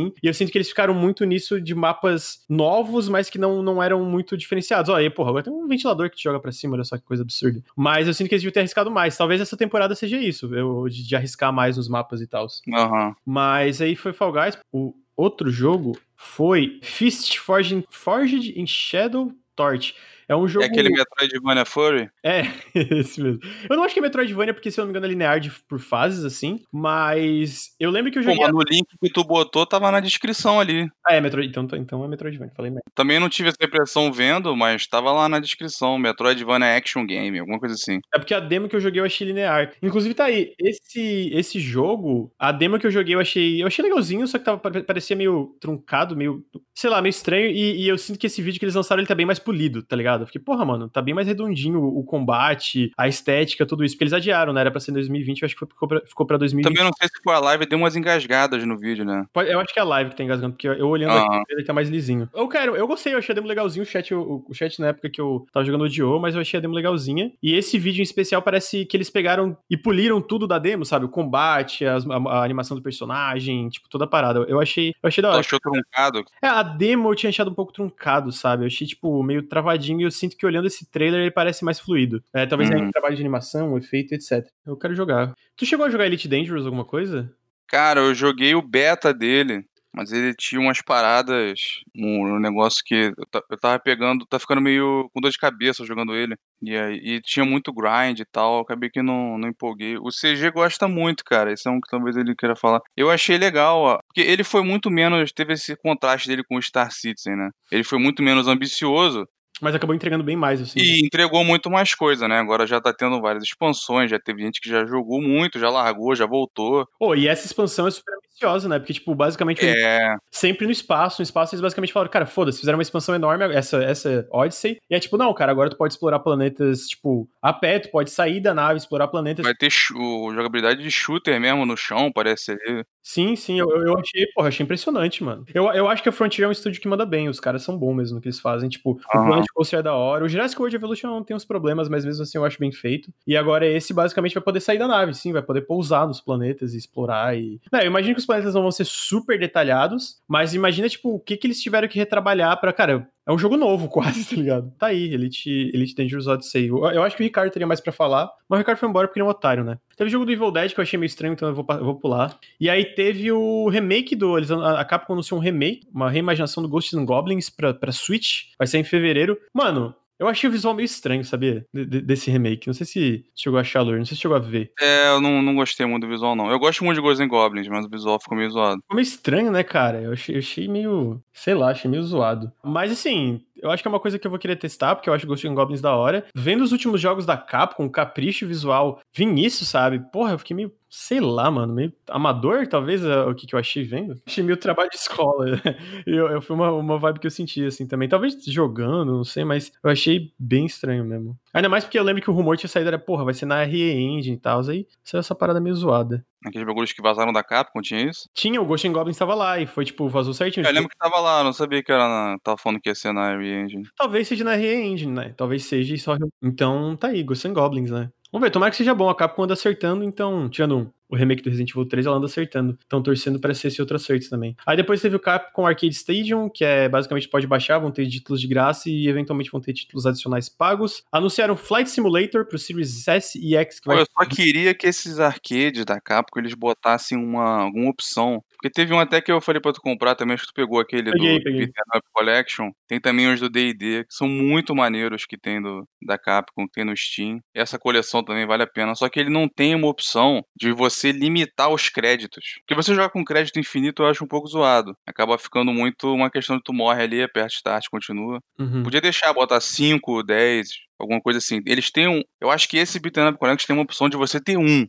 Morreu, acabou. mas aí é um pouco extremo, É um pouco extremo, é, E exatamente. ainda mais que alguns deles são bem. Era bem caça-níquel na definição original, né? Pra tu queimar a moeda mesmo. Ah, falaram, Crusader Kings 3 perder pra um simulador de avião foi sacanagem. Pô, mano, eu não sei. Eu acho que Crusader Kings 3 parece um puta jogaço, mas, cara, o Flight Simulator é um baita feito também, cara. É uma parada extremamente impressionante o Flight Simulator. Porra, não é à toa que foi tão bem avaliado, tá ligado? Então, eu entendo a frustração, mas eu acho que foi uma premiação que eu fiquei, ah, mano, tá aí, justo, né? Aí foi isso, Flight Simulator, né, pro, pro Series SX, é, que vai... Eles, inclusive, de- aparentemente cancelaram ou, ou não vão lançar silenciosamente a, a versão de Xbox One, porque eu acho que o Xbox One iria explodir rodando Flight Simulator, o processador ia derreter. E eles mostraram também um gameplay trailer do Returnal, que é o novo jogo da Housemarque, do pessoal do Next Machina e outros jogos mais arcadeões. Mano, eu, quero muito esse jogo, parece muito da hora. É tipo um roguelike, Lur. É tipo- ele é roguelike, em terceira pessoa, mod ação, e parece ter umas paradas meio Lovecraftianas no mundo que tu explora, e, e- e tu vai, e tu volta. E, cara, o gameplay bem arcadezão, tá ligado? Em terceira pessoa. Eu gosto muito dos jogos da Housemarque, porra, mano. Next Machina é incrível. Então eu tô bastante no hype. Esse é exclusivo de PS5, sai em março de 2021. Chegou a ver esse aí, Lur? Não sei se chegou a ver. Eu vi, cara, eu achei animal a ambientação dele. Animal, né, cara? E, porra, mano, esse gameplay arcadezão com dash, tiro, porrada e bomba, eu achei muito foda, velho. Esse não vem pra PC. Eu acho que se vier vai ser tipo na vibe da Sony, vai vir bem depois, sabe? Até Aham. porque ele é um. Ele tá sendo vendido como um dos exclusivos do, do PlayStation 5 pra 2021, né? Então, eu imagino que se sair vai ser tipo um ano depois. Bem atrasado, se vier. Mas. Eu sei que não é o consenso aí do- da galera, mas eu achei isso porque o pessoal fala, ah, roguelike, ah, achei meio estranho o gameplay, porque ele não é. Ele não tem as, as animações super detalhadas que nem o The Last of Us, mas muito da hora, mano. Eu, eu, inclusive, eu diria que é um dos, do- dos exclusivos do PS5, é um dos que eu mais tô esperando na expectativa, assim, tá ligado? Qual é o que você mais tá esperando? Boa pergunta. É que eu não lembro todos agora, tipo, eu, eu tô, deu, um- deu um branco assim de não lembrar todos os. Tipo, de exclusivo mesmo. Cara, se eu tivesse PS1, eu não sei, na real. Também não sei. É porque, assim, de exclusivo mesmo, o que eu tô mais na expectativa, eu diria que é o Returnal mesmo, por ser o que tá mais perto e ser essa parada bem arcade zona que eu curto. E, porra, a ambientação achei da hora. Então eu acho que, tipo, de cabeça, assim. Tem o God of War novo. É porque, tipo assim, se tivesse gameplay, talvez seria o God of War. Só que não, não tem nada, né? Tem um logo. E o Horizon eu não joguei o primeiro, então eu não tô tão na expectativa como a galera. Então eu diria que é o Returnal mesmo. Agora acho que tá bem melhor, né? O porte no PC do Horizon. Chegou não a testar? testei de novo. Porra, no lançamento foi um desastre pra mim. O jogo não rodava. Muito bosta, assim. Muito merda mesmo. É, mas saiu. Returnal pra março de 2021 vai ser 70 dólares. KKK. Ui. Porque é exclusivo dos exclusivos do PS5 é isso. Quanto é que tá na, na loja brasileira esses jogos de 70? Eu não cheguei a ver. Eu acho que é 350 reais. Ui. É, caro pra caralho. caro pra caralho. Tem que gostar muito. Sem condições, mano. 70 dólares, cara. Jesus. O videogame tem que acabar. Eu acho que essa é a, a moral da parada, tá ligado? É, vamos pro jogo de tabuleiro. Também é caro, na real, né? Também é. Se pelo menos comprar as paradas. RPG de mesa não é aí, é só papel, lápis e dado. Verdade. Próximo jogo que eles mostraram foi o Road 96, que é um é passeio procedural. É um road trip procedural que tu tá tentando fugir pra fronteira de, da fronteira de um país em, em caos para outro país. E aí, basicamente, vai dar muita merda aí. Tem várias coisas. É dos criadores do Valiant Hearts, inclusive. Valiant Hearts é bem legal. Tem que tentar fugir. Eu, eu achei interessante o conceito, sabe, de road trip procedural. Agora, vamos ver como vai funcionar, né? Porque eu, eu sinto que é difícil, cara. A quantidade de variante eu acho que tu tem que tem que fazer. Mas o conceito de ter várias rotas para fugir, eu, eu, achei interessante. Parece maneiro. Eu gostei da arte também. Mas ele é um cinematic trailer, né? Não sei se vai ser muito. Talvez a parte de. Digo, ele rodando, talvez não seja muito fiel ao jogo, Aham. rodando, porque fala que é cinematic trailer. É, tem umas partes que parecem mais simples o visual, talvez seja mais fiel. É, eu tô curioso. Deixa eu ver quais jogos que faltam. Mano, eu acho que. Como eu tô morrendo de fome e os próximos jogos são menores, assim, tem o It Takes Two, que é o novo jogo do Joseph Fares, que é o Joseph Fares. Meat Boy também, pô. Vai sair, inclusive, esse mês. Vai sair esse mês. É um... Só que ele é, não sei se tá ligado, ele é um autorunner, né? Autorunner procedural. Uhum. né? Eles mudaram a, a vibe do jogo. Mas assim, não parece, não parece ruim, assim. Eu só fiquei um pouco decepcionado porque o Meat Boy é um jogo de plataforma 2D pra virar um auto- autorunner, sabe? É meio tipo, caralho, mano, que É. estranho, assim. Mas parece, parece bem feito. Só uma coisa que eu Meat acho. Boy também é um, um legado especial, né, cara? Eu lembro que naquela época do, do boom indie, final dos anos 2000 e tal, ali começo, ele foi um dos que Sim, ele foi. de águas. E ele é um jogo incrível, mano. Porra, Super Meat É. Boy é bom pra caralho, velho. Bom pra caralho. CG era fãzaço também. Sim, porra, é muito bom mesmo, mano. Sai na Epic Game Store em dezembro. Mano, assim, eu tenho também esse It Takes Two que eu tinha falado, que é o novo jogo do Joseph Fares, que é o cara do, do Brothers, a Tale of Two Sons e do A A Way Out. Eu achei esse trailer incrível, eu achei muito legal esse trailer. Porra, não sei se chegou a ver, Luiz, esse aqui. Ele é um jogo co-op, é só co-op, tu, só tem, tu tem que jogar com alguém, seja local ou online. E é sobre um casal que tem que. é, Eles foram amaldiçoados, eles entraram no livro e eles têm que arrumar o relacionamento. Mano, parece muito variado, eu achei a estética muito da hora. O trailer é, tipo, todo comédia, bobão, assim. Cara,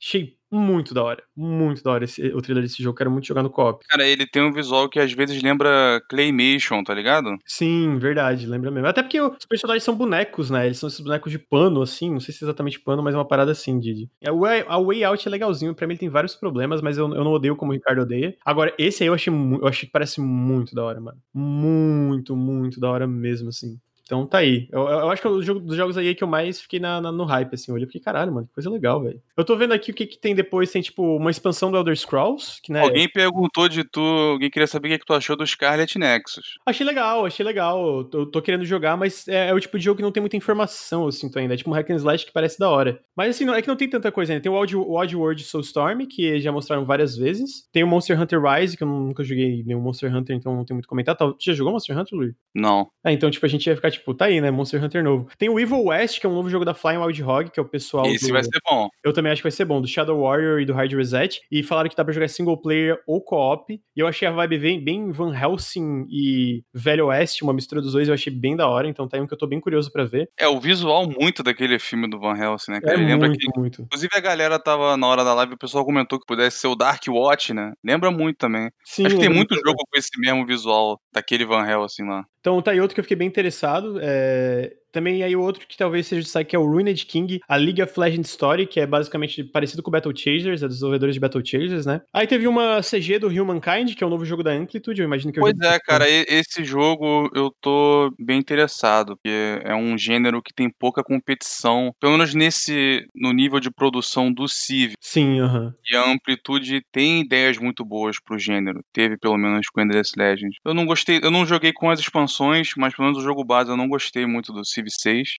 Então, ter um, um novo desse que seja muito bom aí seria foda. Os trailers parecem bem da hora. Tipo, é essa moral de tu não é seguir a história da humanidade, né? É tipo, tu moldar, né? Então, tipo, o trailer fala isso. Ah, porque aí depois de uma guerra na Roma, ela decretou que todo mundo tinha que ser vegano, e aí isso dita a história da humanidade. Por isso que o nome é o Humankind. Tu vai moldando. É, ele tem um foco mais social e, e narrativo, de certa forma, do que o Civic é mais um jogo de tabuleiro do que o, o que parece que eles estão fazendo aí. O trailer acho que não fez muito, né, pra quem não, não tá muito ligado no, no jogo ou no gênero, mas foi bem feito. É, é que esse trailer eu sinto que foi mais uma. É, tipo, não foi nem pra mostrar gameplay, né? Pra reforçar o tema, né? É que o gameplay, tu vê, ele é bem na vibe de Civ, né? Tipo, aquela parada uhum. ali. não é um negócio muito bom pra trailer, né? Tem essa questão. É um verdade, jogo difícil né, mano? pra É, é, é, difícil vender esse tipo de jogo em trailer. Pô, especialmente num evento como o The Game Awards, tá ligado? Tipo, ah, vou mostrar Pois aqui é, você tem que, você tem que chegar, né? com uma CG Mostrando zona. pro que veio, alguma coisa pra atrair. Eu sinto sempre olhando os jogos da Amplitude que eles são meio refinados visualmente, né, cara? Eu olho essa É. parada do, do, do Humankind e tipo, porra, mas esse jogo é bonito, cara. É- Ele é, tipo, não é bonito. Uma tipo, interface muito bonita também, né? Costumam fazer. Sim, exatamente. Tipo, não é bonito no sentido de tu pensar em algo como, sei lá, Cyberpunk ou essas porra, mas ele é, porra, ele é, ele é redondinho, sabe? Ele, caralho, mano, porra, é tudo redondinho, assim. Mas ele sai em 2021, ele tem data, inclusive, deixa eu ver a data aqui. A 22 de abril de 2021, e Humankind vai sair. É, tá perto. Porra, ele parece da hora mesmo, o jogo parece super legal. E aí, por fim, Mass Effect Will Continue. O que, que tu acha? Tá aí, cara. Eu te falei, só pra, só pra gente dar um pontapé aqui na discussão, eu não sou tão fã de trailer CG e tal, não sou... Definitivamente tô bem receoso com a Bayer ultimamente, mas eu vi o trailer na, na, na caos ali do The Game Awards, não deu pra prestar muita atenção e tal, né? Eu vi off depois, eu vi tipo, ah, vou ver aqui o trailer, que eu vi os trailers antes do, do Café com Videogames. Mano, que trailer da hora, velho. Porra, a música... Ó, ele, ele já abre aí, mostrando as duas galáxias, né? Teve até, eu estava comentando contigo que o criador tava falando, Mike Campbell, eu acho, tava comentando que foi intencional mostrar as duas, talvez seja uma sequência dos dois, né? Ele tava comentando umas paradas, teve aquele, a- a- aquele thread lá do Shinobi comentando os detalhes do trailer, tem algumas pistas aí. Foi um time estranho, né, pelo que tava acontecendo, na na, Bioware, na então. Bioware, né? Curioso. Claro que também não, não tinha mais como voltar atrás. E nem teria porquê, tem que seguir em frente mesmo, independente do que tinha acontecido. Mas, apesar disso tudo, cara, eu não sei se eu tô ou quero estar otimista, porque eu acho que é a opção que resta, sabe? Porque eventualmente eles tinham que ter que chegar a esse ponto. Ia ter que abordar, ter que lidar com o As que eles empurraram de barriga. É, né? Ficaram com uma, com a batata quente, né? Pra não dizer pior. E pra quem nunca jogou a trilogia do Mass Effect, eu vou dar um spoiler, mas tipo, bem vago, que não, não vai, tipo, explicitar nada sobre o que que é, né? Mas esse trailer, quando a gente vê o Mass Relay ali, né, o, como, o estado que ele tá e tal, e o final, eu- eu sinto que parece que eles estão seguindo o final Destroy, tá ligado? Parece, porque eles, do- das opções que tinha, eu acho que era o mais fácil, o mais prático de você lidar. É difícil comentar sem o spoiler, mas basicamente tem algo que prejudicaria muito a você ter uma galáxia muito conectada como era na- durante os jogos. E é isso que ele tá mostrando aí. O próprio trailer já deixa Pô, mas Luir, certo isso. e se o jogo realmente não fosse tão interconectado e fosse uma parada um pouquinho mais contida exatamente por causa das consequências do Destroy? Tipo, talvez tu tivesse menos planetas pra explorar, mas eles fossem mais É. densos. Eu, eu, eu acho que eu ia gostar, cara. Pode ser dentro de um sistema né, menor e você tá justamente tentando recuperar Uhum. Pode ser algo nessa vibe. Eu acho que não é o que o pessoal gostaria. Eu acho que a galera quer, depois desse tempo todo, voltar pra cidadela, reconhecer alguns planetas. Alguém até falou no, no- no chat ali que a Liara parece ser ela mesmo. Assim, não só pelo visual, mas a modelo da Liara retuitou o anúncio e falou que ela tava de volta. Então, isso pra mim, se ela tá envolvida, mas parece ela mesmo. Porra, parece Faria muito sentido. ela, cara. É. Eu acho que se ela for a protagonista, vai ser maneiríssimo. Mas acho que a galera ainda vai querer também customizar. Caralho, ia ser da hora. Pelo menos ela seja parte do grupo, né? É, o foda é isso, né? Porque eu, eu sinto o lance dela ser protagonista é porque customização é uma par- parada muito essencial de Mass Effect, né? Tipo, de tu criar o teu personagem, o teu,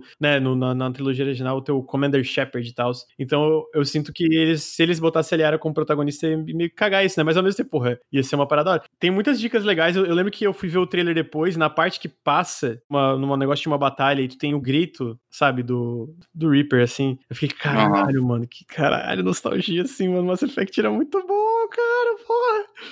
Então, tipo assim, veio aquela experiência de, cara, por favor, daqui 10 anos, quando esse jogo sair, deixa ele ser bom. Deixa ele ser um, um Mass Effect fodaço, assim, sabe? Porque eu lembro quando eu zerei o primeiro Mass Effect, eu fiquei, caralho, que jogo foda. Alguém perguntou no chat se vai ter a- o remaster da, da trilogia original. Sim, ele ainda tá sendo desenvolvido. Ah, vai sair a Legendary Edition. Mas, porra, mano, esse trailer me deu um, deu um quentinho no coração, cara. Mas eu sinto que foi um. Sabe o quentinho que é uma ilusão? Tipo, alguém vem em mente pra ti, assim. Tu sabe, tu sabe que é mentira, tu sabe que é mentira. Só que tu, tipo, tu tapa o teu olho, sabe? Tu fica, "Ai, tá bom, eu vou. Deixa eu, deixa eu, deixa eu, deixa essa ilusão me abraçar. Eu sinto que esse, essa CG do Mass Effect. É, eu acho que dá pra ter uma expectativa com cautela aí. O Mike Gamble tava tweetando lá sobre uma galera que tá voltando. O já já tá na BioWare já, mas tá trabalhando de novo, né, na franquia. O Derek Watts era o diretor de arte da trilogia original. Diretor de arte do KOTOR também. O cara veterano mesmo da BioWare. Pô, a direção de arte eu acho fantástica da trilogia original. Isso aí É não, muito foda, não mano. dá pra botar defeito. Tem o Brandon Holmes, foi designer no outro. Teve o. Agora perdeu o Casey Hudson, né? Uhum. Mas teve o.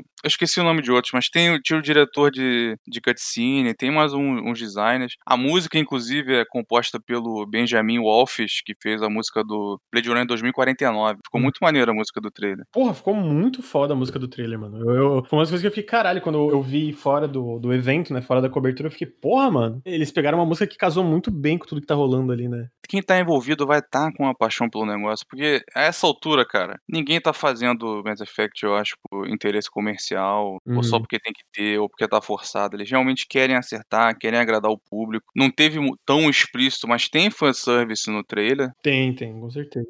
Essa questão da Liara aí, porque eu me, me lembrei agora que teve na época uma especulação do, durante a trilogia, ah, por que, que não, não tem um spin-off, alguma coisa, por que, que não tem um jogo assim com Alien como protagonista? E eu me lembro de ter os negócios falando de que pesquisa de mercado, se- pesquisa aqueles grupos de foco, a galera não curte muito, então acho difícil. Mas deve ser também alguém customizável e ela, pô, ela tem que estar no grupo. Agora já mostrou, tem que estar. Seria sacanagem ela não, não tá envolvida também. Mas aí você vê, ela parece que tá perto dos destroços de um Reaper aí. Tá ligando os pontos aí, não tá de forma tão intensa, não tá mostrando tanto como que eles vão lidar com o problema. Porque, cara, terminou, dizer que terminou mal é até pegar leve. Não só pela questão de qualidade narrativa do Mass Effect 3, mas pelo que fez com o universo. Tanto que no Andromeda eles resolveram, não, a gente vai dar um passo pro lado, né, vamos contornar o problema. Mas você não pode fazer isso pra sempre. Uhum. As pessoas querem ver a continuação daquilo, ainda mais com o gosto ruim que ficou. E eles parecem que estão enfrentando o problema. É uma solução que já era que o pessoal especulava, né? De dar um, um considerável time skip. É, A Liara já tá no estágio matriarca do- da raça Azari, que. Ou seja, já deve ter aí mais uns 200 anos, talvez, desde o Mass Effect 3. Uhum. Algo, algo nessa linha. Eles vão estar lidando com esse problema. Eu acho que eles vão tentar resgatar muita coisa. Inclusive, isso era algo que a gente tinha um. Eu e o CG, a gente chegou a escrever várias paradas sobre Mass Effect. Talvez um dia saia um, um material. Eu acho que a galera vai, vai se animar de novo. Apesar dos problemas, eu acho que tem um, é uma série que tem um lugar especial com muita gente, né? Voltou? Olha o CG aí. Gente, tá, tem que acabar esse programa aí, ô louco. Porra, eu, a gente tá no Mass Effect já, a gente pulou umas coisas aí. O que que tava falando? Eu até perdi, cara, a linha de raciocínio aqui. É, Eu estava falando que o Mass Effect tem um lugar especial pra muita gente que Tem, vai, porra, vai mano. um remaster aí. Não, é porque é foda, né, mano? Como a, a- a gente, na, na última vez que a gente trouxe o Mass Effect aqui, eu tava falando com o Ricardo. É, cara, não teve nada parecido com o Mass Effect desde então, né, cara? Não teve, tipo, nada que preencheu o espaço que o Mass Effect fez. Não teve nada mais tipo, que a- parecido com o que a BioWare fez. Não teve nada estilo BioWare em geral. É, exatamente, O exatamente. máximo que você tem foi aquele da, da Spiders. Como é que é o. Gridfall, Gridfall. Gridfall. Gridfall Eu acho que é caro, né, cara? Esses jogos, não, esses jogos não são muito caros, não? É muito caro, é muito caro. Não, total. Os jogos da BioWare focam bastante, né? Tem um universo, mas eles, são, eles sabem usar bem os personagens, né? Tipo, de, de, tipo, pelo menos sabiam. Eles foram cada vez mais focando nisso, né? Isso foi a trajetória deles foi focar nisso, a cada jogo entrando mais isso. Desde o começo lá no Baldur's Gate 1, tinha uma porrada de companion, mas que eles falavam um pouquinho. A galera gostou muito, começou a fazer fanfic, começou a falar pra caralho nos fóruns. Aí a Bayer falou, pô, vamos focar mais nisso no Baldur's Gate 2. Aí veio vários companheiros memoráveis aí que, que, a galera curtiu muito. E aí foi aumentando. Aí veio o Neverwinter Nights, o KOTOR, depois o Mass Effect, Dragon Age. E aí teve para mim o pico disso foi no Mass Effect 2, né? Que o jogo Sim. todo em volta da tripulação. Isso teve, foi o que eu tava comentando contigo, foi uma faca de dois gumes, né? Porque Sim deu muito certo, a galera curtiu muito essa a, a, interação, a dinâmica, e as quests de lealdade e a influência de cada um nas consequências no fim do jogo. Só que por outro lado, você acabou empurrando uma quantidade absurda de, de fios para você resolver é, da história no terceiro. Exatamente. Por isso que deu muito errado. O 2 não avançou a história, sabe? Exatamente, perfeito. É, em relação ao Mass Effect 2, eu lembro que na época joguei, porque foi assim, o 2 estava para sair, a galera tá falando muito. Ali foi mais ou menos a época em que eu fiz a transição, cara, para full PCista, assim. Tipo, eu não jogava mais em console, eu passei a só jogar PC. E eu zerei um dia antes de sair Mass Effect 2, eu fui jogando e eu zerei Mass Effect um dia antes, o primeiro, né? E quando eu fui pro 2, né, eu fui, óbvio, com muita expectativa, expectativa puramente baseada no 1, né? Porque, eu, porque até então eu não conhecia a série. Eu conhecia a série e falei, ah, vou jogar já que tá saindo 2, tá todo mundo falando, gosto de, de, de sci-fi e tal vou jogar. Aí eu zerei um com a expectativa do um. Quando eu fui pro dois, eu lembro que eu fiquei decepcionado. Do tipo, cadê a história e tal? Porque era. Mas aí, a, eu acho assim, o que não me deixou com gosto ruim na boca é que a Suicide Mission é uma parada tão da hora que eu falei, ah, foda-se. A Suicide Mission uhum. é a cola do, do, do Mass Effect 2 pra mim, cara. Porque ainda que eu ache os Companions muito legais, e tipo, e, eles funcionam muito bem, falta uma cola porque a história, como o Luiz falou, a história não avança. E a Suicide Mission é basicamente o único momento, o único não, né? Mas o único, a, a parte em que de fato a história de algum, de, de alguma maneira chega em algum lugar, né, eu diria. E ela é uma missão tão boa que, cara, de alguma maneira ela cola Mass Effect 2 de uma maneira. Eu ainda gosto mais do 1, pessoalmente. Sei que tem muita gente eu que, também. Que gosta mais do 2. Inclu inclusive, Lu, Eita, o quê? Se Cyberpunk soubesse explorar. Ai, meu Deus. Ai, meu Deus. Tá, valendo. Cara, Mass Effect 1 explora o universo que ele tem muito bem, cara. Além de Codex, entendeu? É lógico que uhum. no Codex ali tu pode expandir tua experiência, mas ele explora muito bem o universo do jogo com as ações que estão acontecendo com os personagens. Porra, o final é irado. Tu entende o que tá acontecendo ali politicamente e explora muito bem. Cyberpunk não tá sabendo, até onde eu joguei, Cyberpunk não tá sabendo fazer isso, cara. Eu vejo vejo a galera falando assim, porra, será que o Pedro, se eu bem me lembro, Pedro Scariota postou assim, porra, será que não tem uma maneira melhor de explorar o universo do que tendo que ficar lendo codex no, no menu do jogo? E a verdade é que, cara, CD Projekt sabe disso. Não à toa, porra, tem, sei lá, seis horas de, de programa de TV no Cyberpunk, entendeu? Tem o tempo inteiro, tem jornal, etc. Só que ainda assim é muito mal explorado, porque ele explora.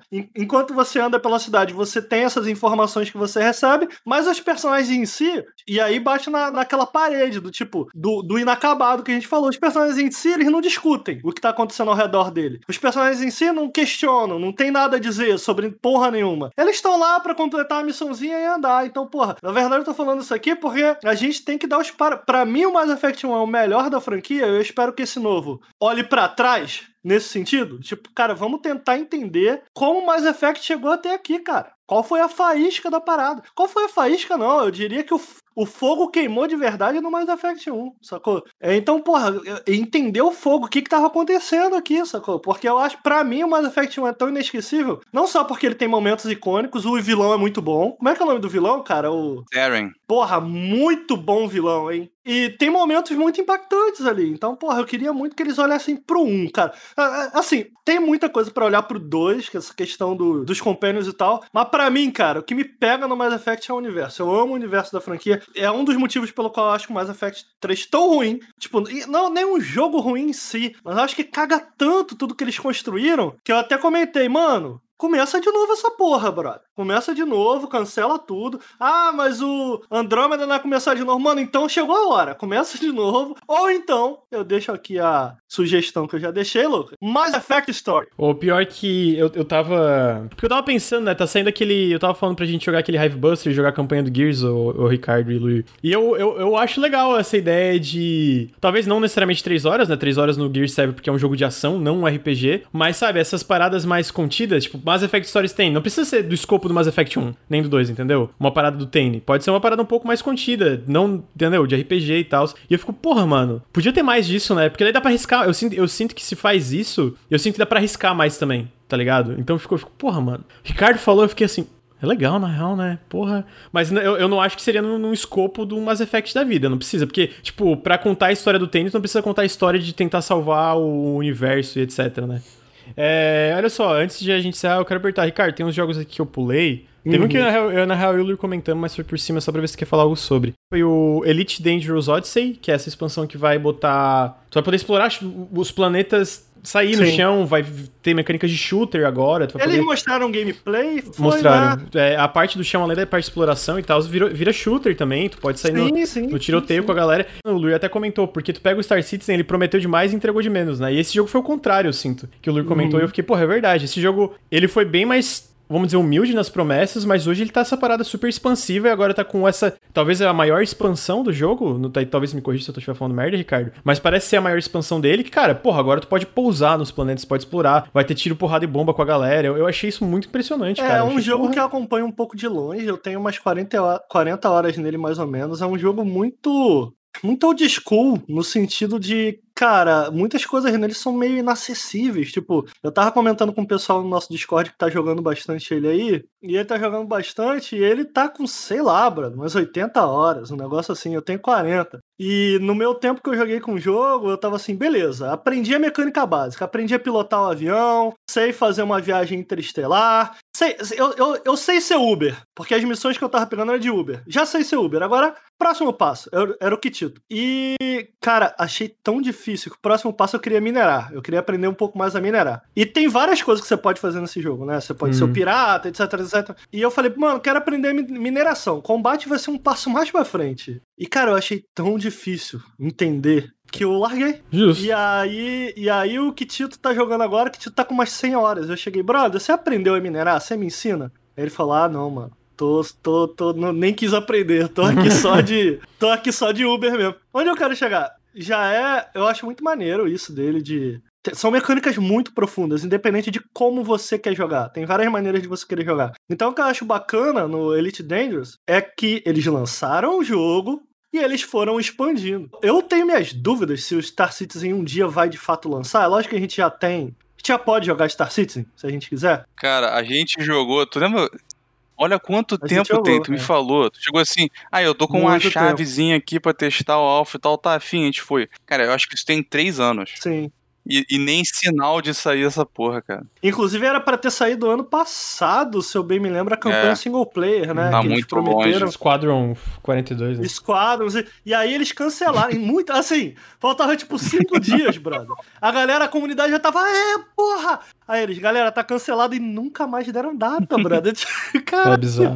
A gente falou, puta, brother, o bagulho tava cinco dias de sair, do nada não tem data. Cara, tá bizarro. Recentemente, criaram, fundaram um estúdio dedicado a criar mundos pro Star Citizen. Tu viu isso? Caralho, sério, Nem saiu o jogo, é bizarro. Peraí, mas do Chris Roberts mesmo a parte? Não, é, é, é, é um estúdio satélite ah. que vai ficar criando o mundo pro jogo, parece. Alguma coisa assim. É, eu, eu tô achando, cara, o modelo de negócio do Star Citizen é esse aí, brother. Entendeu? Eu, infelizmente, chat, esse ano, além de cometer esse erro aí de comprar Cyberpunk, pra mim e pro Luir, que eu dei um pro Luir, falei, mano, a CD Projekt merece meu dinheiro. Esse jogaço aí, eu não tinha jogado ainda direito. Aí dei, dei o Cyberpunk pro Luir, entendeu? Aí, além de ter cometido esse erro aí, eu comprei duas naves no Star City. Comprei duas naves, mano. É, é, que tem seguro, tu compra seguro pra nave, né? Comprei as naves de seguro vitalício. É, a porque ia falou... acabar o seguro, tu comprou ruxando.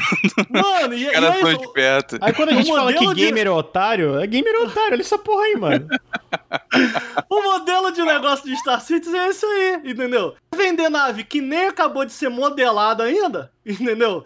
Que só tem a concept art. E vender também o seguro, porque tu, tu, tu porra, vou. Caralho, comprei a nave e imagina se ela explode e eu perco. Não, pô, vou comprar um seguro pra nave. Eu não tenho seguro nem do meu dente, que, que tá pra cair. Mas o da nave do Star Citizen eu comprei. Ah, Esse é o mano. modelo de negócio o deles. Ricardo é Eles- inacreditável, mano. Eles não querem lançar o jogo, você tá entendendo, Lucas? Sim, né? Eles não estão interessados Porra, em lançar o Mas jogo. olha só, mano, eles pensam assim, qual é o cara mais otário que eu posso... posso o- Sou eu! Sou Exato. eu! E é isso, esse é o modelo de negócio deles. Parabéns! Conseguiram o que vocês queriam. Não, não é o Agora- CG, porque tem gente comprando nave até hoje. Agora Mano, deve ter algum tem, cara comprando cara, uma nave tem. de 5 mil dólares. Velho, você não viu nada, irmão. Você não viu nada, cara. Se você acha que eu sou otário, tem gente vacilando pra caralho na internet, brother. Muito mais do que Deve eu. ter gente que já montou PC duas vezes pra essa porra e não Um saiu. PC pra cada nave, mano. Eles montam PC por nave, velho. Caralho, voltando pro Elite Dangerous. Por que, que eu tô feliz com essa notícia? Porque finalmente eles preenchem um vazio que era o maior vazio entre não só o Elite Dangerous, mas esse tipo de jogo. Nem, nem todo jogo, porque, mano, é outro rolê, é outro jogo, vamos concordar aqui? Uhum. De você andar pela terra, atirar e tal, é outro jogo. O Elite é uma série que tá há muito tempo aí e me parecia que os desenvolvedores não tinham interesse em ir nessa direção. O interesse deles estava em melhorar e fazer mais engajante ali a viagem espacial. Me parecia porque vira outro jogo, né? Um jogo de exploração a pé, com tiro, etc, etc. Então, eles comentaram, eu, tá, eu tô muito ansioso há um bom tempo. Eles sempre fazem uns, uns blogs, né? Um, um de- dev blog, né? Uhum. falando sobre isso e lá atrás eles comentaram, cara, era a atualização mais ambiciosa, né, de Sim. Elite Dangerous. Pe- Pessoalmente, cara, eu, eu não, não, não fico super animado, tipo, ah, vou poder dar tiro e tal. Eu tô mais interessado na parte de explorar planeta, Aham, né, Sim, né? sim. Na parte, pô, como serão esses planetas que você vai poder fazer? Eu imagino, sinceramente. Eu tô, eu tô ansioso, eu vou querer jogar, mas eu acho muito difícil, entendeu? Essa parada já sair bem feito, entendeu? Caralho, ficou incrível. O que eu fico feliz é deles darem um passo nessa direção. Sim, sim. É, Entendeu? estão botando fundamento ali, Ah. né? Eu- eu- tanto que tu vê no Exato. trailer, tipo, os planetas não parecem ser super detalhados. Parece ser, tipo, essas paradas, tipo, meio um deserto, com um, um- tem um, tipo, um outpost, né? Tem um acampamento ali e tal, mas, tipo, é um deserto, é um planeta de neve. Você sabe, tipo, não são planetas que parecem ser, tipo, super detalhados, ou uma instalação e tal, mas, ao mesmo tempo, o fato de eles darem o primeiro passo, que é esse fundamento, quer dizer que eles podem expandir isso, né? É, é isso, meu comentário é esse. Tipo, eu, eu tava vendo um pouco, eles postaram algumas fotos, falaram algum devblog. Nada do que aparece aí me interessa. Do tipo, eu não tô. tô no hype pra dar tirinho. Sacou? Não, não tô. Eu tô querendo explorar os planetinhos e tal. Mas eu fico mais, pô, que bacana que eles estão indo nessa direção e que eu não, não preciso mais ser otário, entendeu? E ficar hypando Star Citizen e comprando navinha. Agora eu posso gastar todo o meu dinheiro nesse jogo. É... Cara, em retrospecto foi bizarro, né? Que o Mass Effect 1 tentou fazer essa exploração planetária lá tentou, atrás, tentou, de mano. primeira.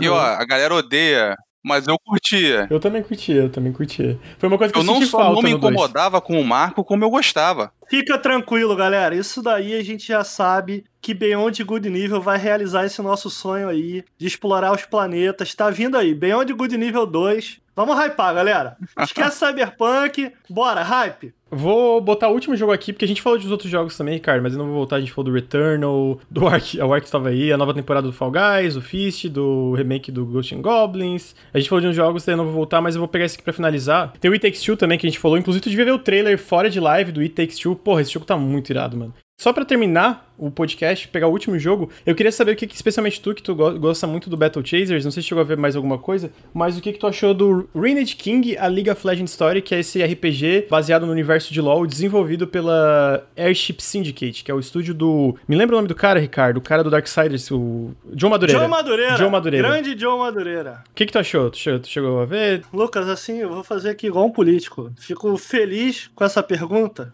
o Lucas. Eu queria dizer, eu acho que tem uma coisa que precisa ser dito que é muito importante. Diga. É idêntico É ao idêntico, é Igual. idêntico, é idêntico. Igual. Olha só. Igual. Igual. Igual, Lucas. Igual. É igual.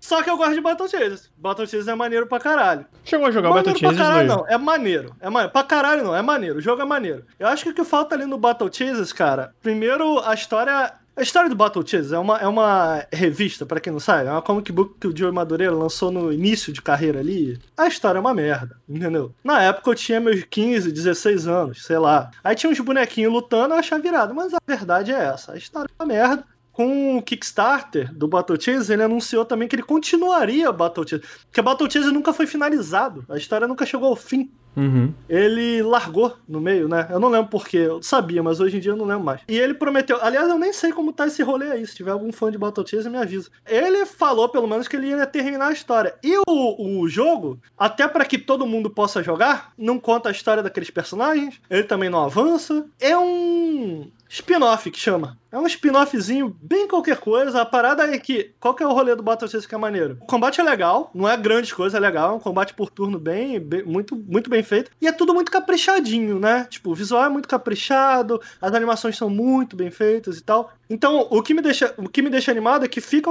uma sensação no Battle Chase de que ele poderia ser melhor. Então, o que, o que eu quero ver para esse jogo é que eles que eles voltem pro Battle Chasers pô, um Battle Chaser melhorado, acertando isso, pô, tem potencial para ser um jogo muito legal, cara. Muito legal. Porque ele tem uma exploração. Eu não tenho grande experiência em JRPG, e ele claramente. O Battle Chase toma muitas inspirações de RPG e, consequentemente, esse jogo também. Qual é o nome dele? Ruined? Ruined King é League of Legends Story. Ruined King. Oh, peraí, peraí, Ricardo, jogo... Ricardo, Ricardo. Lembra que falou a Mass Effect Story? Tá aí, ó, a League of Legends olha Story. Aí, olha aí, Continua. olha aí.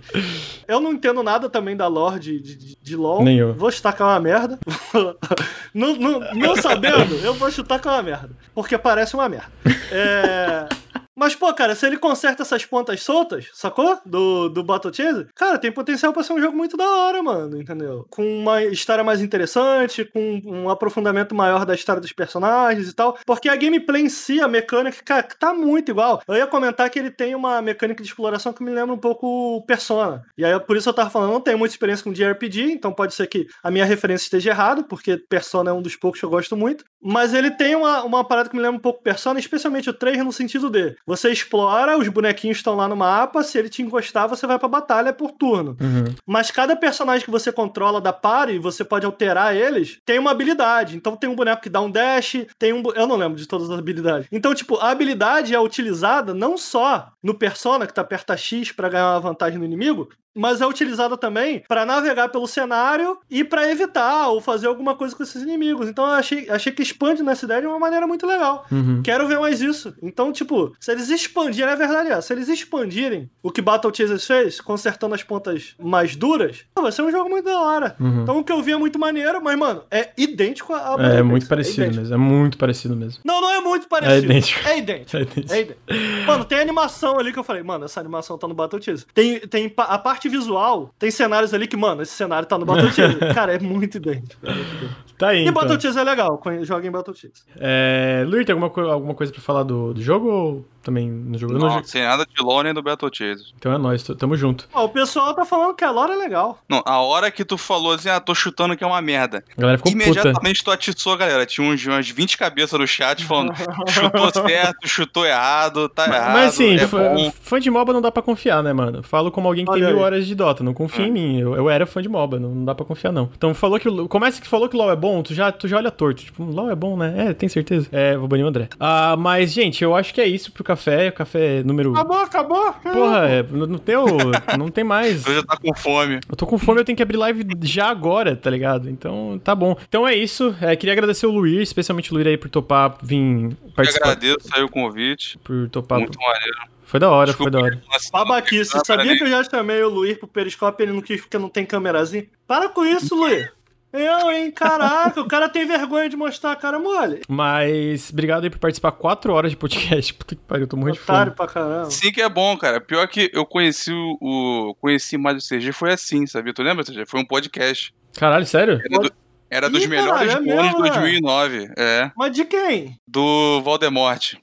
Quem que é esse? O do. Ah, pode crer! Ah, caraca, entendeu? mano. Lá atrás. Não, não, foi. Não, a gente já falava e tal. Eu até contei a história ontem na live. Que Caralho, puxou tava lá no fórum trás, de mano. Direct, aí tu ficou emburrado porque eu cheguei lá na sessão Sony e eu dei É. 8 pro God of War, acho que 7 pro Uncharted. Porra, eu fiquei puto que ele deu oito. Eu falei, Quem é esse palhaço querendo aparecer 8 pro God of War? God of War é 10. Era o God of War 3. Nem tu gosta Era- tanto do é 3. uma merda. É Tu uma, nem, go- tu nem gosta. eu era gamer, cara. Me deixa. porra. Me É, deixa. Tá, mas tá aí. É, obrigado, Luir. Obrigado aí, Ricardo, por participar, né? Não tá gravando, não vai nem responder, mas obrigado aí pela participação especial. Queria agradecer todo mundo aí que ficou assistindo. Pô, mano, uma média de 350 pessoas, 4 horas de podcast, caralho. Mas queria agradecer, queria lembrar pra quem tá escutando no feed é, que o Nautilus é financiado coletivamente. Então, se você curtiu o podcast, considere apoiar em apoia.se barra Nautilus ou picpay.me barra canal Nautilus. Também peço pra quem tá escutando no feed, vir aqui seguir a gente em twitch.tv barra Nautilus Link. E também que se você tá assistindo aí, considere mandar um sub pro canal, porque faz muita diferença. Se você assinar o Amazon Prime, você pode mandar um sub e e não tem um, um gasto extra nem nada. Então, fica o meu, meu, meu apelo, porque os subs estão fazendo muita diferença pro Nautilus. A gente tá com essa meta de 400 subs mensais. E eu acho que por hoje é isso. Café com Videogames número 20, já estamos no 20. Muito obrigado e até semana que vem.